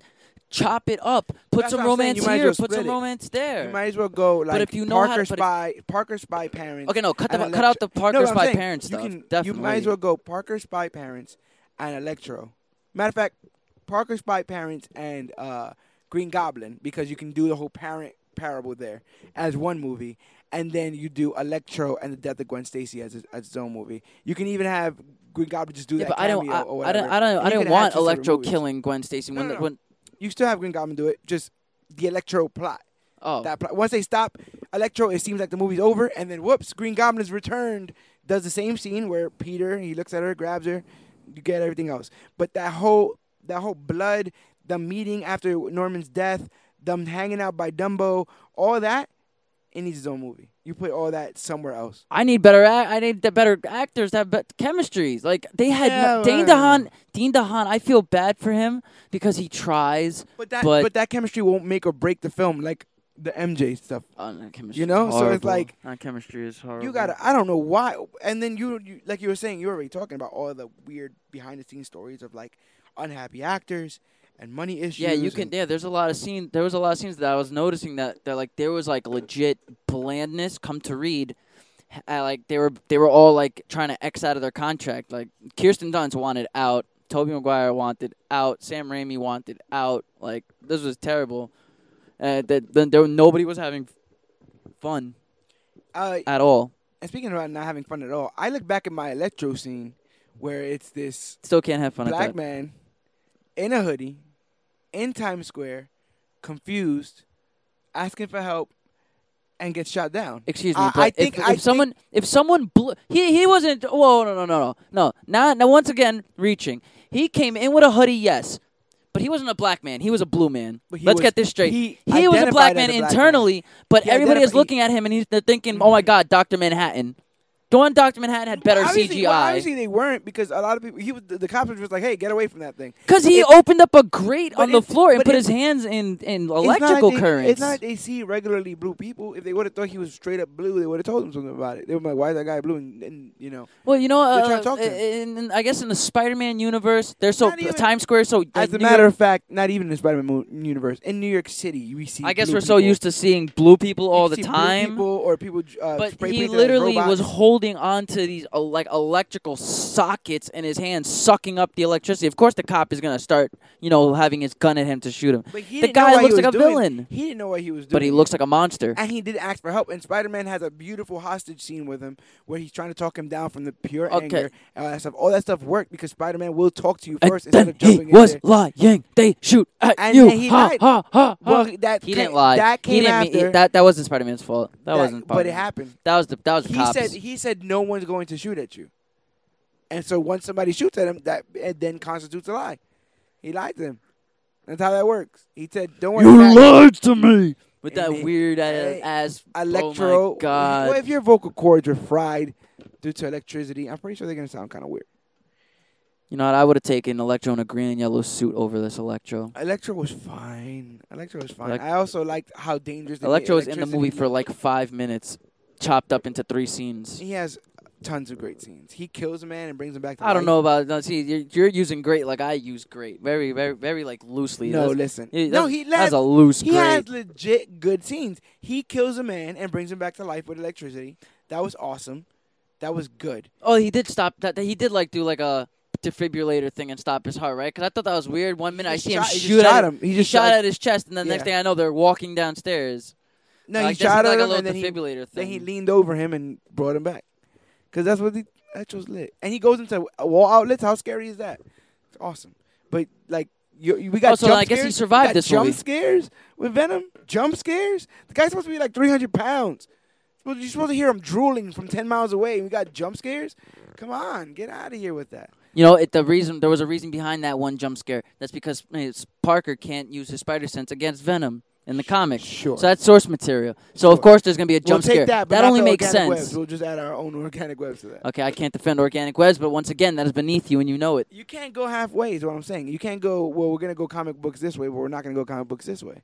My movie went full comic book. If okay, it, if your movie did not go did- full comic If book. it failed, Parker was not that stupid. This Parker was did, did not have are no you talking about, scientific aspirations Yes, at he- all. Yeah, of course he did. At least in the first one, they gave him actual scientific aspira- aspirations. In, in the first one, he was like running circles around Dr. Connors. In Spider Man 2, he was running circles around Dr. Octopus. That is great. why do you- In this why movie, he was watching Bill Nye the Science Guy. But what's the what's the overall benefit to to science and all that stuff? Is to better mankind, right? Like you, you have an interest in this stuff because you yeah, want but to the way, yeah, but I'm saying the Parker, the Parker, the science, the science, the bookworm Parker from Amazing Spider-Man One was not the same Parker in Amazing Spider-Man Two. This Peter was too was so much more cocky. That stupid distraction scene. Oh, oh no! Spill coffee this way. Trip guy this way. Tie That was way. great. That was prime. dumb. that was that was so Parker, and dumb. you know it. So Had dumb. Tobey done it, you would have been Womp saying it was great. No, if Tobey would have done it, I would have been over here telling you that, that, that, That there's no reason a 40 year old man should be causing a distraction like that. Just like I, did, I didn't like in Spider Man 2 where he was coming out the clo- the broomstick closet and all the brooms were falling off. Oh no, Parker's gonna miss it by five minutes and then he's gonna get fired. Womp womp. But that's literally the level of comedy in your film. What's funny in your film? you know what? Nothing. Nothing. Nothing. Nothing. I'll give you that point. The, Spider-Man Three is no laughing matter, especially if you sat through it. God help your soul. There's nothing funny or fun about Spider-Man Three. So don't don't harpoon mine for trying. At least it tries to get there. tries to get to second base. It's- Okay, it's do or rough. do not. There is no try. No, there It is- still failed at the end of the day. It still is a failure. but it tried. A failure is a failure, whether it tried or not. It still failed. I'd rather Yours a film that, that don't do nothing and fail than a film that tries and fails. Yours didn't. It was a cash grab because they didn't really care about how it how all this ended. That's why Sandman was just allowed to just leave, just walk away. They probably I, I wouldn't be surprised they were writing the script as they were filming it, and they're like, and then Sp- no, I, Sandman I heard that what there was. It was like you know how like uh, how Justice Leagues was like they shot all of Snyder's and then they like went back and did it with, with Whedon. I think it was. They They're like- basically did that for Spider-Man Three. Like they had it and then they had to go back and do reshoots for a lot of scenes. That's why they added in like the whole uh, Sandman angle for Uncle Ben. They're like, how are we going to end the Sandman arc? They're like, well, he's huge, right? So we'll just have him be huge and crushing, and they'll keep fighting between him and Spider Man, and then he'll see his daughter That was at a window. That Just- was brutal. But then he sees his daughter at you know through a window, and he creates his whole sand army of soldiers, and they could attack Spider-Man, but he could take out each one of them until when he kicks one of them, it almost resembles his daughter, and he apologizes and he goes down. Oh no no no no! We ran out of money for that. I guess we could just have him fly away, just into dust. I guess that. I guess we could do that. Yeah yeah. Write it down. We'll that, we'll shoot it. And that and that was that was yours. That that that that's what happens with Sandman in your film. It was sad. It wasn't funny. There was nothing funny about your film. The funniest part about your film would have been the dancing thing. That whole that whole and that was hilarious. it was hilarious for how bad it was. It was okay, hilarious. but it was still funny. That's bad credit card bad. Okay, that was true. Was that scene funny? Oh my Is that funny? god! A Is is, bad is is bat nipples funny? card. You, Because if it, that's funny, then oh my god, I got some comedy shows to oh, take man. They just legit just took a knife at my childhood back credit card. How do you even open up a bank account? What do you own your own bank? Who's working Well, there? that's what happened- Somebody knows you. Can of worms. Yep, that's a whole other kind of worm. But, but I feel the same way when my one of my favorite heroes of all time is caught strutting down the street, uh, you know, pelvic thrusting, with emo hair, and as you pointed out, eyeliner. Oh my God, the eyeliner. Oh Lord, symbiosis gives you lit uh, shadow. You know that's what the symbiote was. The symbiote was the eyeliner. That's what it was. around his The- yeah, the symbiotes were around his eyes. The eyeliner. Sure. I wish the symbiote was around my eyes watching this film so that I would have to see any of it. Because you opened up a can of worms watching me making me rewatch these films. And I'm not gonna lie to you, I actually got a much stronger, much more of an intense uh, love for Amazing Spider Man 2. I will never watch any of these two movies again for the day I die. No, you will watch Amazing Spider Man 2 again. You know, maybe I'll watch Amazing Spider-Man if you find a way to do the power of editing and chop up some scenes and put some this way and put some that way. And I'm like- making it into an episodic series. How about that? I'm, I'm the Amazing Spider I already watched it as a series. I watched 20 minutes a day for like two weeks. Wow. That's That- how I ended up watching Amazing Spider. I had to watch it 20 minutes a day. I'm telling you that Gwen Stacy stuff lights the screen up. No, It- if there's it- if it the- if there is if there is there's if there is one like I told you there's one there's two moments of this movie that had me actually whimsical and in smiles to my ears and that's one the beginning with Spider-Man where he's actually as Spider-Man facing off against Paul Giamatti the way he was like hey I'm Spider-Man call me Mr. Spider guy amazing just don't call me for, for dinner has feet dangling off that had me ear to ear. And then when Parker and Gwen Stacy were together, walking down, giving yourselves ground rules to be friends, like you know, you can't uh, press your nose like that, or you can't look at me with those doe eyes. That was Marc Webb, 500 Days of Summer at his finest. I those are my only two moments. That's it. Those are my But, only they, two moments. but those two moments are great. At least those are two more moments than I can find in, in Spider-Man 3. It, It- ain't it- no easy task defending that movie. Uh, I just, man, you know what it is about Spider-Man Three that I overall why I'm having such a problem liking it, especially now, is that it seems to take from just a different generation of those movies of comic book movies in general. Yeah, it's like it's like It's a like pro- it's like a product of its time, but not in that time. right. It's like the last of that years, probably when it shouldn't have been. You know, I think it's There. Does that does that count next to Ghost Rider? Would that count as like in the in the you range of last campy comic book movies? Because that's all the original trilogy, Sam Raimi's trilogies were. At the end of the day, those were campy movies. yeah. You know, even a if they're those- even if they looked the- dark, like you, this movie wasn't dark. A this movie mu- was and a lot of the musical cues are kind of like. That, well, remember that this was all um this was all Danny Elfman's music sheet that Christopher Young was just making music for off of. So that's why there was a lot of Batman Forever, Batman and Robin type score. Like, you know,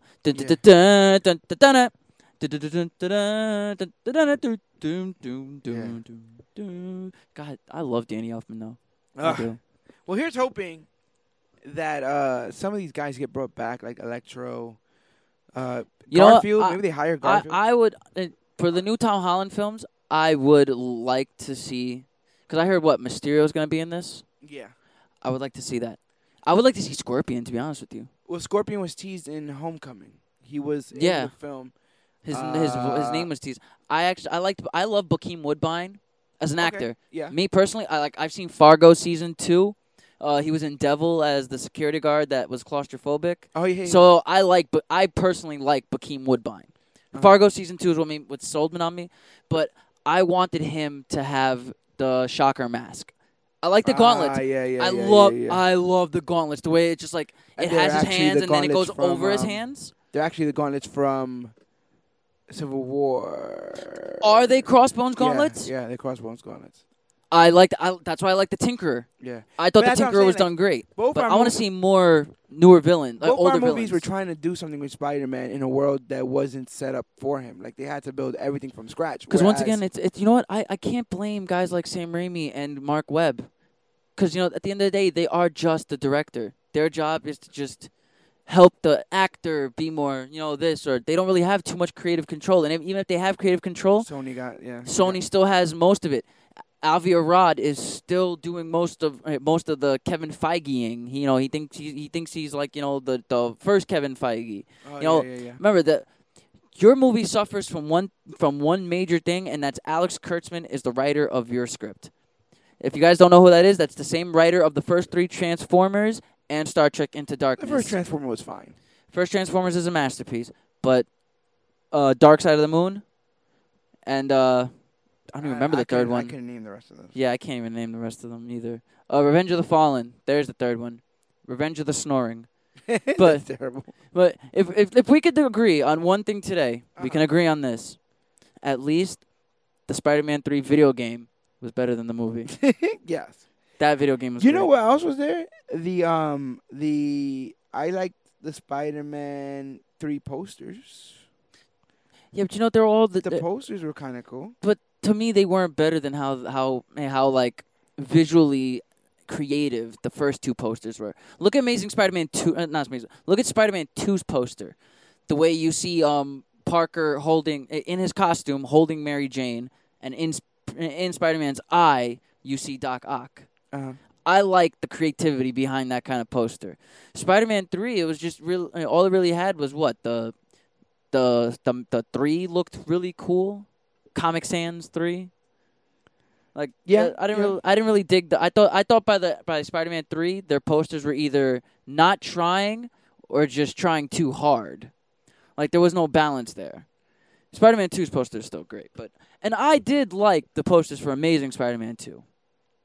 And another thing I will say, the costume was phenomenal. To I like I like the costume in Amazing Spider-Man 2 even more than Homecoming's costume. And I love the emoting eyes in Homecoming's costume. But Spider-Man, but Amazing Spider-Man 2's costume was just everything about that costume was perfect, from the Todd McFarlane size eyes to just the way the spider was across his chest. I, was is three the first time? I feel like those lines were like whiter, like silver almost. Uh, Were they always silver Uh, yeah, on the suit? they, were, always silver. they were always silver since Okay. the beginning. Maybe they were always had silver. a lot of, like dark scenes. I remember them being pronounced, like sticking up. I don't remember. No, they they they were like they were sticking out, but the I remember the the, the suit specifically from two was really with the lines were really gray. Like if you like look think of back when uh when Harry pulls the mask off of him. A lot of- there's a lot of mask pulling offs going on. Hey, let's not get let's not get started on worst super identity ever, secret identity ever with Andrew Garfield always having his mask off at the right moment. I swear the first one had him in the costume without the mask on more than him any any type else. yeah, yeah. In the first movie, in the first Amazing Spider-Man, he had his mask off a lot, all too much for me to And he got, well, he with basically got caught with his pants down with it off, in uh, but they all do that because Tom Holland got caught with it off at the end of his film. Like, That, that's is so that is cheap. That's a thing. People That's just, so cheap. people just get caught with the. They just keep getting caught with their mask off, and it doesn't matter how much mask No, no, the worst, the worst offense. I know this has nothing to do with Spider-Man, but the worst offense is still to this day Nolan's Batman's.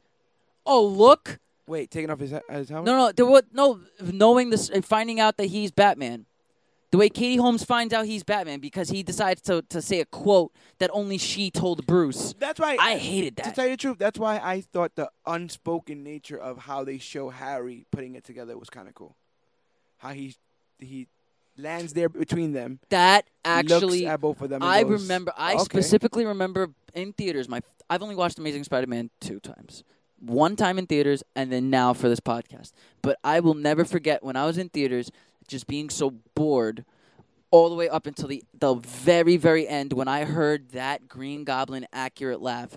I looked around like, uh, did I just get transported into another realm of a different movie? that laugh was amazing. And then he just Dane DeHaan just comes out down, and they made him look like a goblin without having to go comic goblin-y. Like his hair was like all like falling out but spiked up at the same time. Yeah, his a- face a was, like, Vegeta, green. Yeah, like a Vegeta do going on. Yeah, like like think uh, he he had like the the green like uh I would say like lesions all over his face like how uh Connors did at the end of Amazing Spider-Man. And- like Green and Goblin bad looked teeth. great. I just didn't like his transformation because it was too close up. Even if you're going to chop it up and edit it crazy, it was way too close up. All you see is just like his face and then it chops. Then you see his back, then it chops. You see eh, oh god, the way and the but the way his back was like morphing was like making me like uncomfortable. And I mean, it was kind of crazy that he was so hell bent on putting this weird animal blood inside inside of his body. But I I've never been on death's door, so I mean, No, I guess death would make you do crazy things. But the way he did piece together. Oh, that he Felicity Jones is in my movie. Oh God, a- she was as Catwoman. No, no, no, Black Cat. Black Cat. Sorry, she was Black Cat, and then she was somebody. Then she was an air traffic controller. She was Felicia Hardy.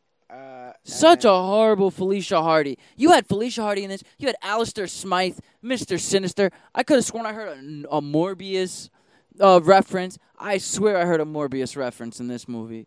You had a Morbius. yeah. I heard. A, I swear I heard something the first thing I Morbius. thought about was um uh, uh Matrix, not not the vampire. no, not Morpheus. Like, wait, there was not. You had you had the worst character in the office play one of the coolest uh, number twos to the Kingpin. The fact that you would say Ryan is one of the worst characters in the office. Ryan is one of the No. worst characters. Negative. If this was the Me Too movement and The Office came out, Ryan's character would have been fired a long time ago for being just the biggest misogynist in that entire office building. You're allowed to be a misogynistic character as long as you're not shown as being right. If Why do wrong- I have to wrong. stay here on my birthday, sir? Because you're special. Get the hell out of here. He was he was being he was being a jerk. He was Oh, being that kind of God. jerky boss that people don't like. Oh, The same way that oh, Jay have Jonah mercy. was. And like I said, Your that film whole doesn't Jay even Jonah- have Jay Jonah. Your film has emails. He's in there via email. He makes an email He has a cameo. He has email. He said one word wrong. He That's had- it. he That's had- it. He had an email cameo, and your Jay Jonah is legitimately one gag. Whoa, He's a whoa, gag. hold on. It's a gag. Hold on, Is even it not you a gag? can't say that. Listen, J.K. Simmons was one of the most perfect castings for so J. why Jonah they Jameson. so why did they put him on the Saturday Night Live sketch of man who's easily irrita- irritated has a really loud buzzer for a, a intercom? Why did they create that gag for him? It's called jumping the shark. Oh well, they jumped that whole. It's hip. It's now. It's wow. All that gar. All that garbage. That scene was garbage, but th- oh god, no, it was garbage. that, it was garbage. God. But I can't. It's No, just that's just garbage. garbage. Daily Bugle. That's the name of our company. It's hip. It's now. I came up with that. It's wow. That was uh, you know, Kurt's down in, in uh, PR, gave him a bunch of coffee and Yo, What's get you are not James Gunn. You are not Sean Gunn. You cannot I hate the fact that Sam Raimi's brother was in all three of these movies as like his as James Jameson's like assistant type PR, punching like bad. kinda PR Yeah, he was like a guy. PR punching bag. He was legit, but it was it, it was the Sean Gunn James Gunn thing. You know, it's Yeah. like it's like you know sometimes you can put your brother in a movie and it works. Sometimes you can't put your brother in a movie and it and it work. Sean Gunn works in the Guardians as Kraglin. Sean Gunn works in any James Gunn film as just a, a relief. Yeah. Him and Michael Rooker in, are in all James Gunn movies as comedic reliefs, Right. and they work. This But guy, yeah. I don't even remember Sam Raimi's brother's name. Sam Raimi's brother. That's it. That's his name. Uh, Jam Raimi. That's what I'm going with. Like, you remember, remember Fred Claus? He should have been in the scene where all the famous actors' brothers are in. uh, Are, Oh yeah, all the famous directors' brothers. Where they, yeah, they had like Maybe a. they should make that kind of movie, maybe like The Expendables, but just with directors' brothers. Oh my God! Dude, Sean and Gunn it's- will still be the best actor in And that it's movie. Directed by the directors. I, I dig that. Uh, but it seems that we're ready to put down our swords today, at least uh, at least for now. What are you looking forward to in um, Spider-Man: Far From Home? Do you think that you have any kind of like wild speculations? We literally do wild speculations on this show, all willy nilly, so that if they come true, we can say that we said them first here, and if they don't, we can act like we never said them at all. Uh, and so we usually do that here. Do you have any wild speculations? Well, it's coming out after Avengers Four. Yeah. Then there's probably they're probably gonna do what they did with Civil War and have little scenes and Easter eggs like oh like uh where, you, where he's watching the Civil War fight from Sokovia or whatever. Okay. Like I think they're gonna do that where he's like he's just he's just gonna be like feeling So you're telling me that that Far From Home is going to be really connected to? It's going to come like almost immediately after the events of. Yeah, just like how how uh, Homecoming was ap- was literally after the events of of uh, Civil War. I think there's gonna be some of the events. I, they're probably gonna go with the Ant. If they don't go with the Aunt May thing, where Aunt May knows he's Spider Man, then it's just gonna be a waste of an ending. The way they did it. that's but- going to have to. That's to have to set up. A new What I hope they don't do is I hope they don't go like the Ned scene made sense in Homecoming, where he's like, "Do you climb up walls? Did you steal his? Did you steal Captain America's shield? Did you do this? Do you do that?" Oh, you don't to see that with no, with, I I, I don't want to see it with Aunt Aunt May? I don't want to see that. Do do this. Do do that. And if you're gonna do it, I I want a dinner scene in their house. I don't want a dinner scene in the restaurant where she's whispering and looking around to see if anybody's gonna ask her, you know, notice. Or, I don't want any of that. You know, it, like it's gonna be too long and it's gonna take away from the movie. I want more Mysterio. I want Mysterio. I want more villains. I feel a Homecoming didn't share enough time for uh, Michael Keaton. Like I as get, Vulture. yeah, like n- even even as well. I want even as Adrian Toomes, just in general. Like I felt like I didn't get enough villain scenes, and it's not. I'm not. Uh, you know, I, I would argue that we didn't get really enough Spider-Man scenes in general because, but by the end, he's wearing But that you know what? The, but, outfit. but you know what the thing was? We had the Spider-Man scenes that we did have. I feel was enough eye candy to service not having enough. Okay. Like the whole scene where he was like uh, chasing after uh. Bokeem Woodbine, Yeah. and Friday or whatever was like a we have a hundred different Kill web, modes, yeah. you know that kind of stuff. and yeah. he's like, no, don't don't do this, don't do that, and he's trying to swing through him running through the suburbs Yeah. where there are no tall buildings.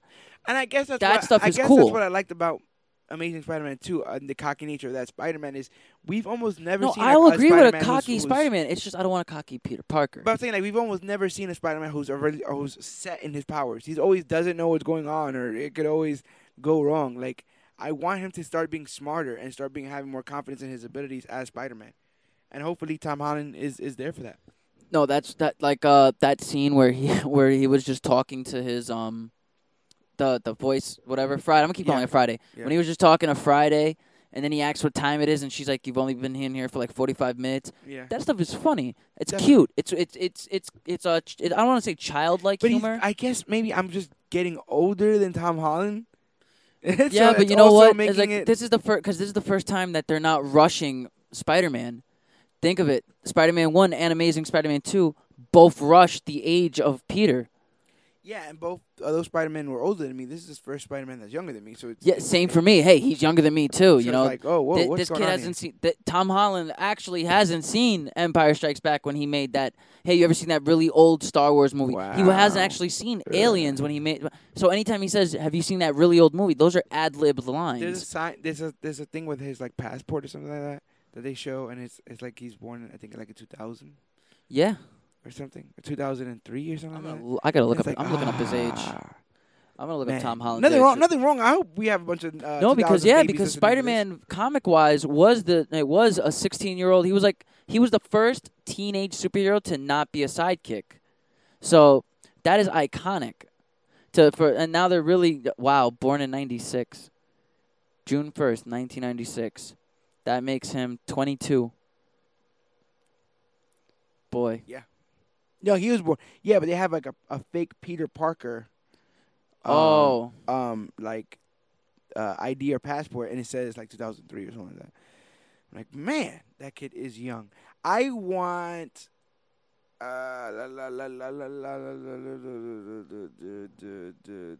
I hear it right. I think I see it right. No, that's. Uh, let me see. No, that's these are the old Raimi ones. Here's my crazy speculation. I speculate that in Far From Home we're gonna get the symbiote. You think so? Yeah, I think that. Yeah, but it's under Sony. It's all under Sony. Sony gets the rights to Spider-Man after Far From Home, so I think it'll be their best bet to you put Wow. some bit of connective tissue in Far From Home to get them all the way back. Yeah, but then there you go. You're gonna give us something to. You're gonna give us, you know, like olive branches to a much better movie that I'd rather watch. I don't want to watch this connect- Venom movie with Tom Tom Hardy But if you care about three different accents. but if you care about Spider-Man, that's in his world. That's the whole world that Tom Holland is coming back to. So you have to set that up. I think is that, Tom Holland gonna stay as Spider Man even in the under Sony? Like if the if, if MCU doesn't have him anymore, are they gonna like f- hire somebody else? Because that would be messed up if they just no, that's some- Sony's. That's so. I think that's Sony's hire. That was Wow. Sony's hire. I got to double check all that stuff. But I think that um, I'm pretty sure that Sony's fitting the bill for for all of that. Okay, Marvel 'cause Studios is making. I it. would really not want like them to like have Tom Holland for w- two Spider-Man movies and two cameos. And Oh that's no, it. he's coming. That's what I'm 'Cause saying. right now- Holland is coming back to the Sony after after this sequel that we're talking about right now. He goes right back to go play with Venom, sim- seemingly Morbius, all these other characters that we're hearing about these movies that may then, uh, never then come out. give me Gerard Butler as Kraven. Damn it! But how do you? What do you do in this last MCU movie? Is what I'm asking you. What do you think should happen in Far From Home? I guess yeah. No, it would make sense to tie Does a have to symbiote. to another? Does he have to go to another dimension to never see any of these people again? the Avengers and and and, Yo, and, for real. all- and Switch people. to Doctor Strange to just open up a time portal to another dimension and switch places with Ben Reilly. He's like, "I- I'll just do something so that you and your aunt are happy forever. Maybe he just like turns back the time stone so he never had to even join, like, you know, fight in Civil War. Ugh, get dangerous and start playing with time travel. But yeah, that could definitely be it. They could definitely do something. to, Because I uh, would, that's what I would do. I would ask Doctor Strange, listen, I don't want to be an Avenger anymore. Can you just turn back time to the good old days? Yeah. I, I, they're gonna get it right. Tell you the truth, no matter how bad these Spider-Man movies are, as long as they have Uh, Spider-Man, have you seen Tom Hardy as Venom? He Yeah, talks it's like fine. this and then like this. It's he has a he has a Brooklyn, a Bronx, a No, no. Boston, and a Philadelphia Yeah, accent But all he's in not. one. To, but he's not Topher Grace though. So He's literally, not Topher Grace. so I'll give you literally- that so one. Literally, he can do anything. He But can you wear know, a but, but how tutu. But, but I mean, I, I'm trying to give you that one, but it's like okay, it's it's he's not Topher Grace, but that still excuses the right to have a Brooklyn, Philadelphia, and Boston accent in the in the span of a three minute trailer. I think it's, I don't have that. I don't have that big uh, affection towards Eddie Brock. I just want to see a big Venom, a big hulking, scary Venom, and that seems to be. They seems to be what they're giving me here. No, they are. They, he does. He apparently he does look big, but it's just at what cost? Oh, we'll find out. We'll definitely find out. But if you guys want to find out, and we got to come up with another episode of of which is worse. And if you like this episode of which is worse, I was actually no, I was actually thinking about that not too the long next ago. episode. Yeah, I was thinking about it a couple of days ago. Um, I wanted to do a recent movie, Okay. and then I wanted to do an old movie and try and do like like, like another old versus new. Yeah. But I wanted to pull one from the MCU. Versus And- something old or versus yes, something like new? not so old that it's 90, so 20 years ago. But I want to I want to pull like you know Thor versus Ghost Rider. I think Thor. I think I think the worst MCU film still be. What would you think? What would you be think the worst? Yeah, I want to go by what what our fans say. yeah, Critic yeah, yeah. critically, what like I if I had to randomly put one together now, I would go which is worse, Thor against Punisher, which Punisher. 2004. Okay, because Warzone is. You, have I you still have yet to 2004 see Warzone? I have yet to see Warzone. We- okay, I haven't seen You have to- Warzone. I haven't seen Catwoman. People. you have to watch. All- You have to watch seen Electro. Warzone because we have to talk about Warzone. So maybe we'll just do it on the cast. Maybe we'll- Because that's the best Punisher movie we have is Warzone. Uh, It, Pu- Warzone is better than the, than the Dolph Lundgren Punisher. It's better than the than, than the Thomas Jane Punisher because it actually is Punisher. huh. That's the problem. It really is. Storyline aside, dialogue aside, the guy that pl- uh, Robert, Ste- uh, I think is uh, Roy Stevenson or whatever that plays Punisher. He is a great Frank Castle. That he even looks like a Frank Castle. But I'm thinking, but I'm thinking that you have to think of a MCU movie you can't defend. Think of that something that's hard to def- that that's hard to like. I don't think there's anyone that I straight up have like malice towards. That's, that's what I'm trying to say. I think even the ba- even the worst ones have redeeming qualities in them. Um, Thor, I- you none can of find the Thors- redeeming qualities in Iron Man three. Uh, Iron Man three doesn't seem like a like a movie to me. It For- seems like a very long, a very Remember, long. you said it. Like- one shot that that leads from his movies to the Avengers. Because you said movie. yourself, you have to can't you it's either you have to get rid of Iron Man three or you have to get rid of Age of Ultron Right, for the for the entire narrative to work, for the yeah. for the cor- for the con- continuity to make sense. One of those have to go. Either he agrees to never make anything else and throw out the little thing in his heart and live that life, or he agrees to keep building everything and making sure the Avengers so are in always in okay. my eyes, uh, yeah, you know what? Age of Ultron is. I going. I can't say a bad thing about Age of Ultron. I can I can understand why other people don't like Age of Ultron, but Mhm. I would much rather keep Age of Ultron because at least then we can keep Vision. But the thing is, with the MCU films, especially when you consider like the ones that are coming out now, even if you consider them quote unquote bad, there's there's so many Easter eggs slash. Oh, I remember him from this film, and I remember that from that other movie. But That- what do you that- have in Iron Man three that people remember? Uh, like Happy, like people like Happy. Yeah, but you have Happy in two other Iron Man movies That's and. Homecoming. That's what I'm saying because he's in those other movies. You're like, oh yeah, I remember that guy. That's funny.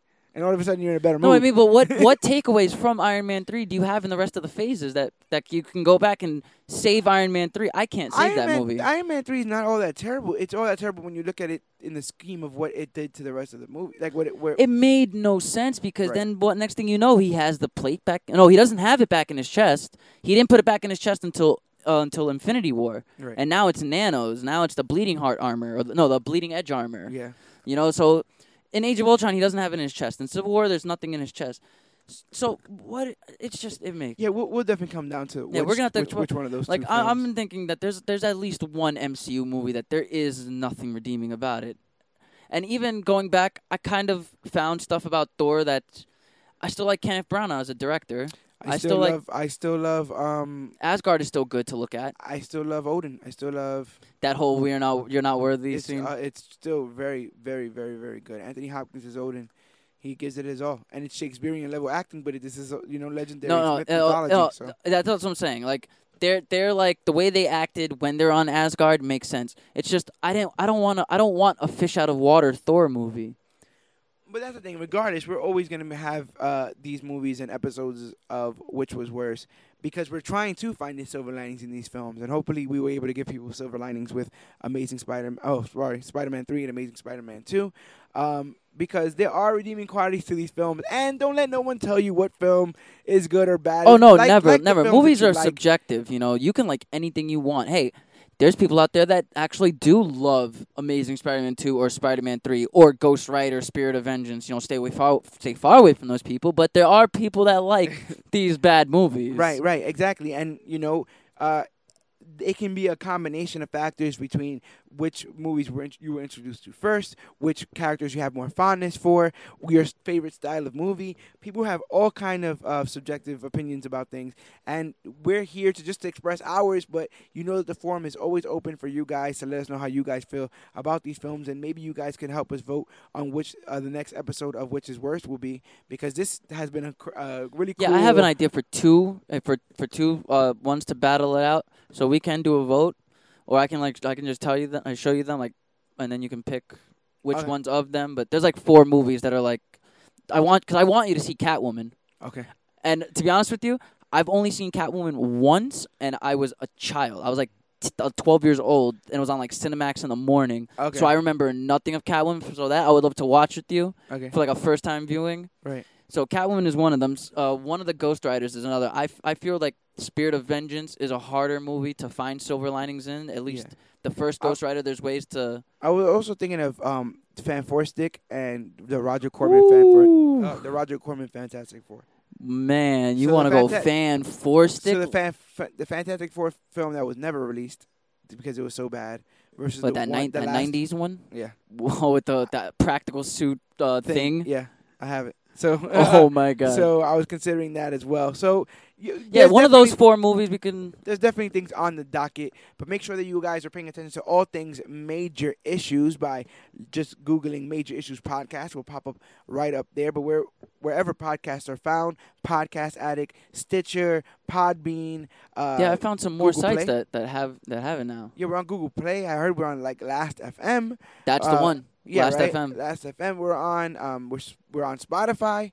Um, Apple, uh, that Apple iPod app. That's Yeah, you uh, gotta- uh, podcast app that's available on your iPhones. yeah, if you have an iPhone, there's already an app pre-installed called the and Podcast guys, app. if you don't even if you don't like podcast a- apps or podcast, um, you know, uh, what's it called? Uh, URLs in general, we go straight to YouTube. Follow the Comic Book Click YouTube channel, and you can find it yeah, right all our and there. episodes are there. Um, same thing like you were saying. Like maybe they don't want their own specific app for podcasts. Uh, I don't know how you're listening to this right now if you don't have one. But if you if you're sharing this and with friends that don't like using podcast software, like I said, we're available on Spotify wherever your music is found. You can probably find Major Issues podcast. And Major Issues is brought to you by Comic Book Click, which. Uh, I mean, Comic Book Click, you can find at facebook.com slash Comic Book Click, Instagram at Comic Book Click, or use the hashtag Comic Book Click to talk about all the newest, hottest, latest, and greatest things to come to comic books and comic book media. We are on uh, Twitter at Major Issues CBC. We got some exciting things coming down the, uh, well, coming down the pike for um, Major Issues and Comic Book Click. Going to Comic Con this year, baby. This is gonna be fun. Uh, we're doing that. A whole bunch of um, the CW starts rolling down with new seasons of all of its shows. Uh, Venom Well, is around DC the corner. streaming service is now DC newly streaming available. service exactly is coming out. Um, uh, hopefully, we'll be able to sort of review some of these new shows, these new trailers. uh, But make sure that you guys are here and being a part of the click. Try to rate and review us on iTunes if you have a chance. It's the quickest way for us to, Oh, as we have- podcasters. Oh, we will release that. It's the quickest way for us as podcasters to um, find out from you guys, honestly, how we're doing and what we can improve on. Thanks to you, uh, we are going to be the greatest thing to come to comic books and comic book media. I've been to the future. I've seen it. We only get there because of fans like you. Our viewership is growing exponentially, and it's just because you guys are doing what you guys are doing, which is making the call out to the heroes, and everybody is coming. And man, it's been a hell of a ride. But Dan has pulled up the actual vote for which is the worst film. We've pla- we placed it not only on Comic Book Clicks Facebook, but wherever we can share uh, this poll. After how many votes do you have? Uh, we have uh, 43 votes and Okay. six shares, of which is worse between Spider-Man 3 and Amazing Spider-Man 2. The fans have said Spider-Man 3 is worse by 58%, so Amazing Spider-Man close, 2 is 42%. That's close. That's close. Uh, We're not for- so, talking uh, so- 70s and 30s. So here. no, for, 43 votes, about maybe 20 more, about tw- uh, maybe like five more people thought Spider-Man 3 was worse. But you know, they still thought Spider-Man 3 was worse. So I still think you did a hell of a job on here defending Sir, Spider-Man you 3. did you did a great job making me think that okay, maybe there is a narrative structure to Amazing Spider-Man 2 in a sense, Maybe in a way. If, if, if you know, if just you got to dig in deep. It's like finding like you know uh, what's his name, the Grinch's heart. You know, three sizes too small. Yeah. And as long as we continue to find good people in our lives, love will carry on. That's that, that's what Amazing Spider-Man 2 is about. And I'm pretty sure Amazing Spider-Man 3 has a lesson somewhere in there that you guys can uh, abide by. But this has been uh, the second episode of which was worse. But a more great importantly, segment that I love doing. but more importantly, an episode of Major Issues. My name is George Serrano, aka the Don. I am Dan, the comic man, ladies and gentlemen. And whether you are whether you have terrible on-screen chemistry whether you get fired from a diner get fired from a broadway show Whether your boyfriend kills you and lets you drop from a clock tower, whether you try whether you let your best friend die because you won't let him have your blood, whether you let your other best friend die because you let him sacrifice himself when you could have used your super strength to stop it. when you um, when you disgrace your uncle's name by trying to turn a hoe into a housewife when you whether you whether whether you bump your head and all of a sudden have amnesia and don't know when to flip an omelet, or whether your spider sense seems to randomly stop working long enough for an alien symbiote to latch on to your 1960s motorcycle. Remember that we are the click, and you, yes, you, are worthy.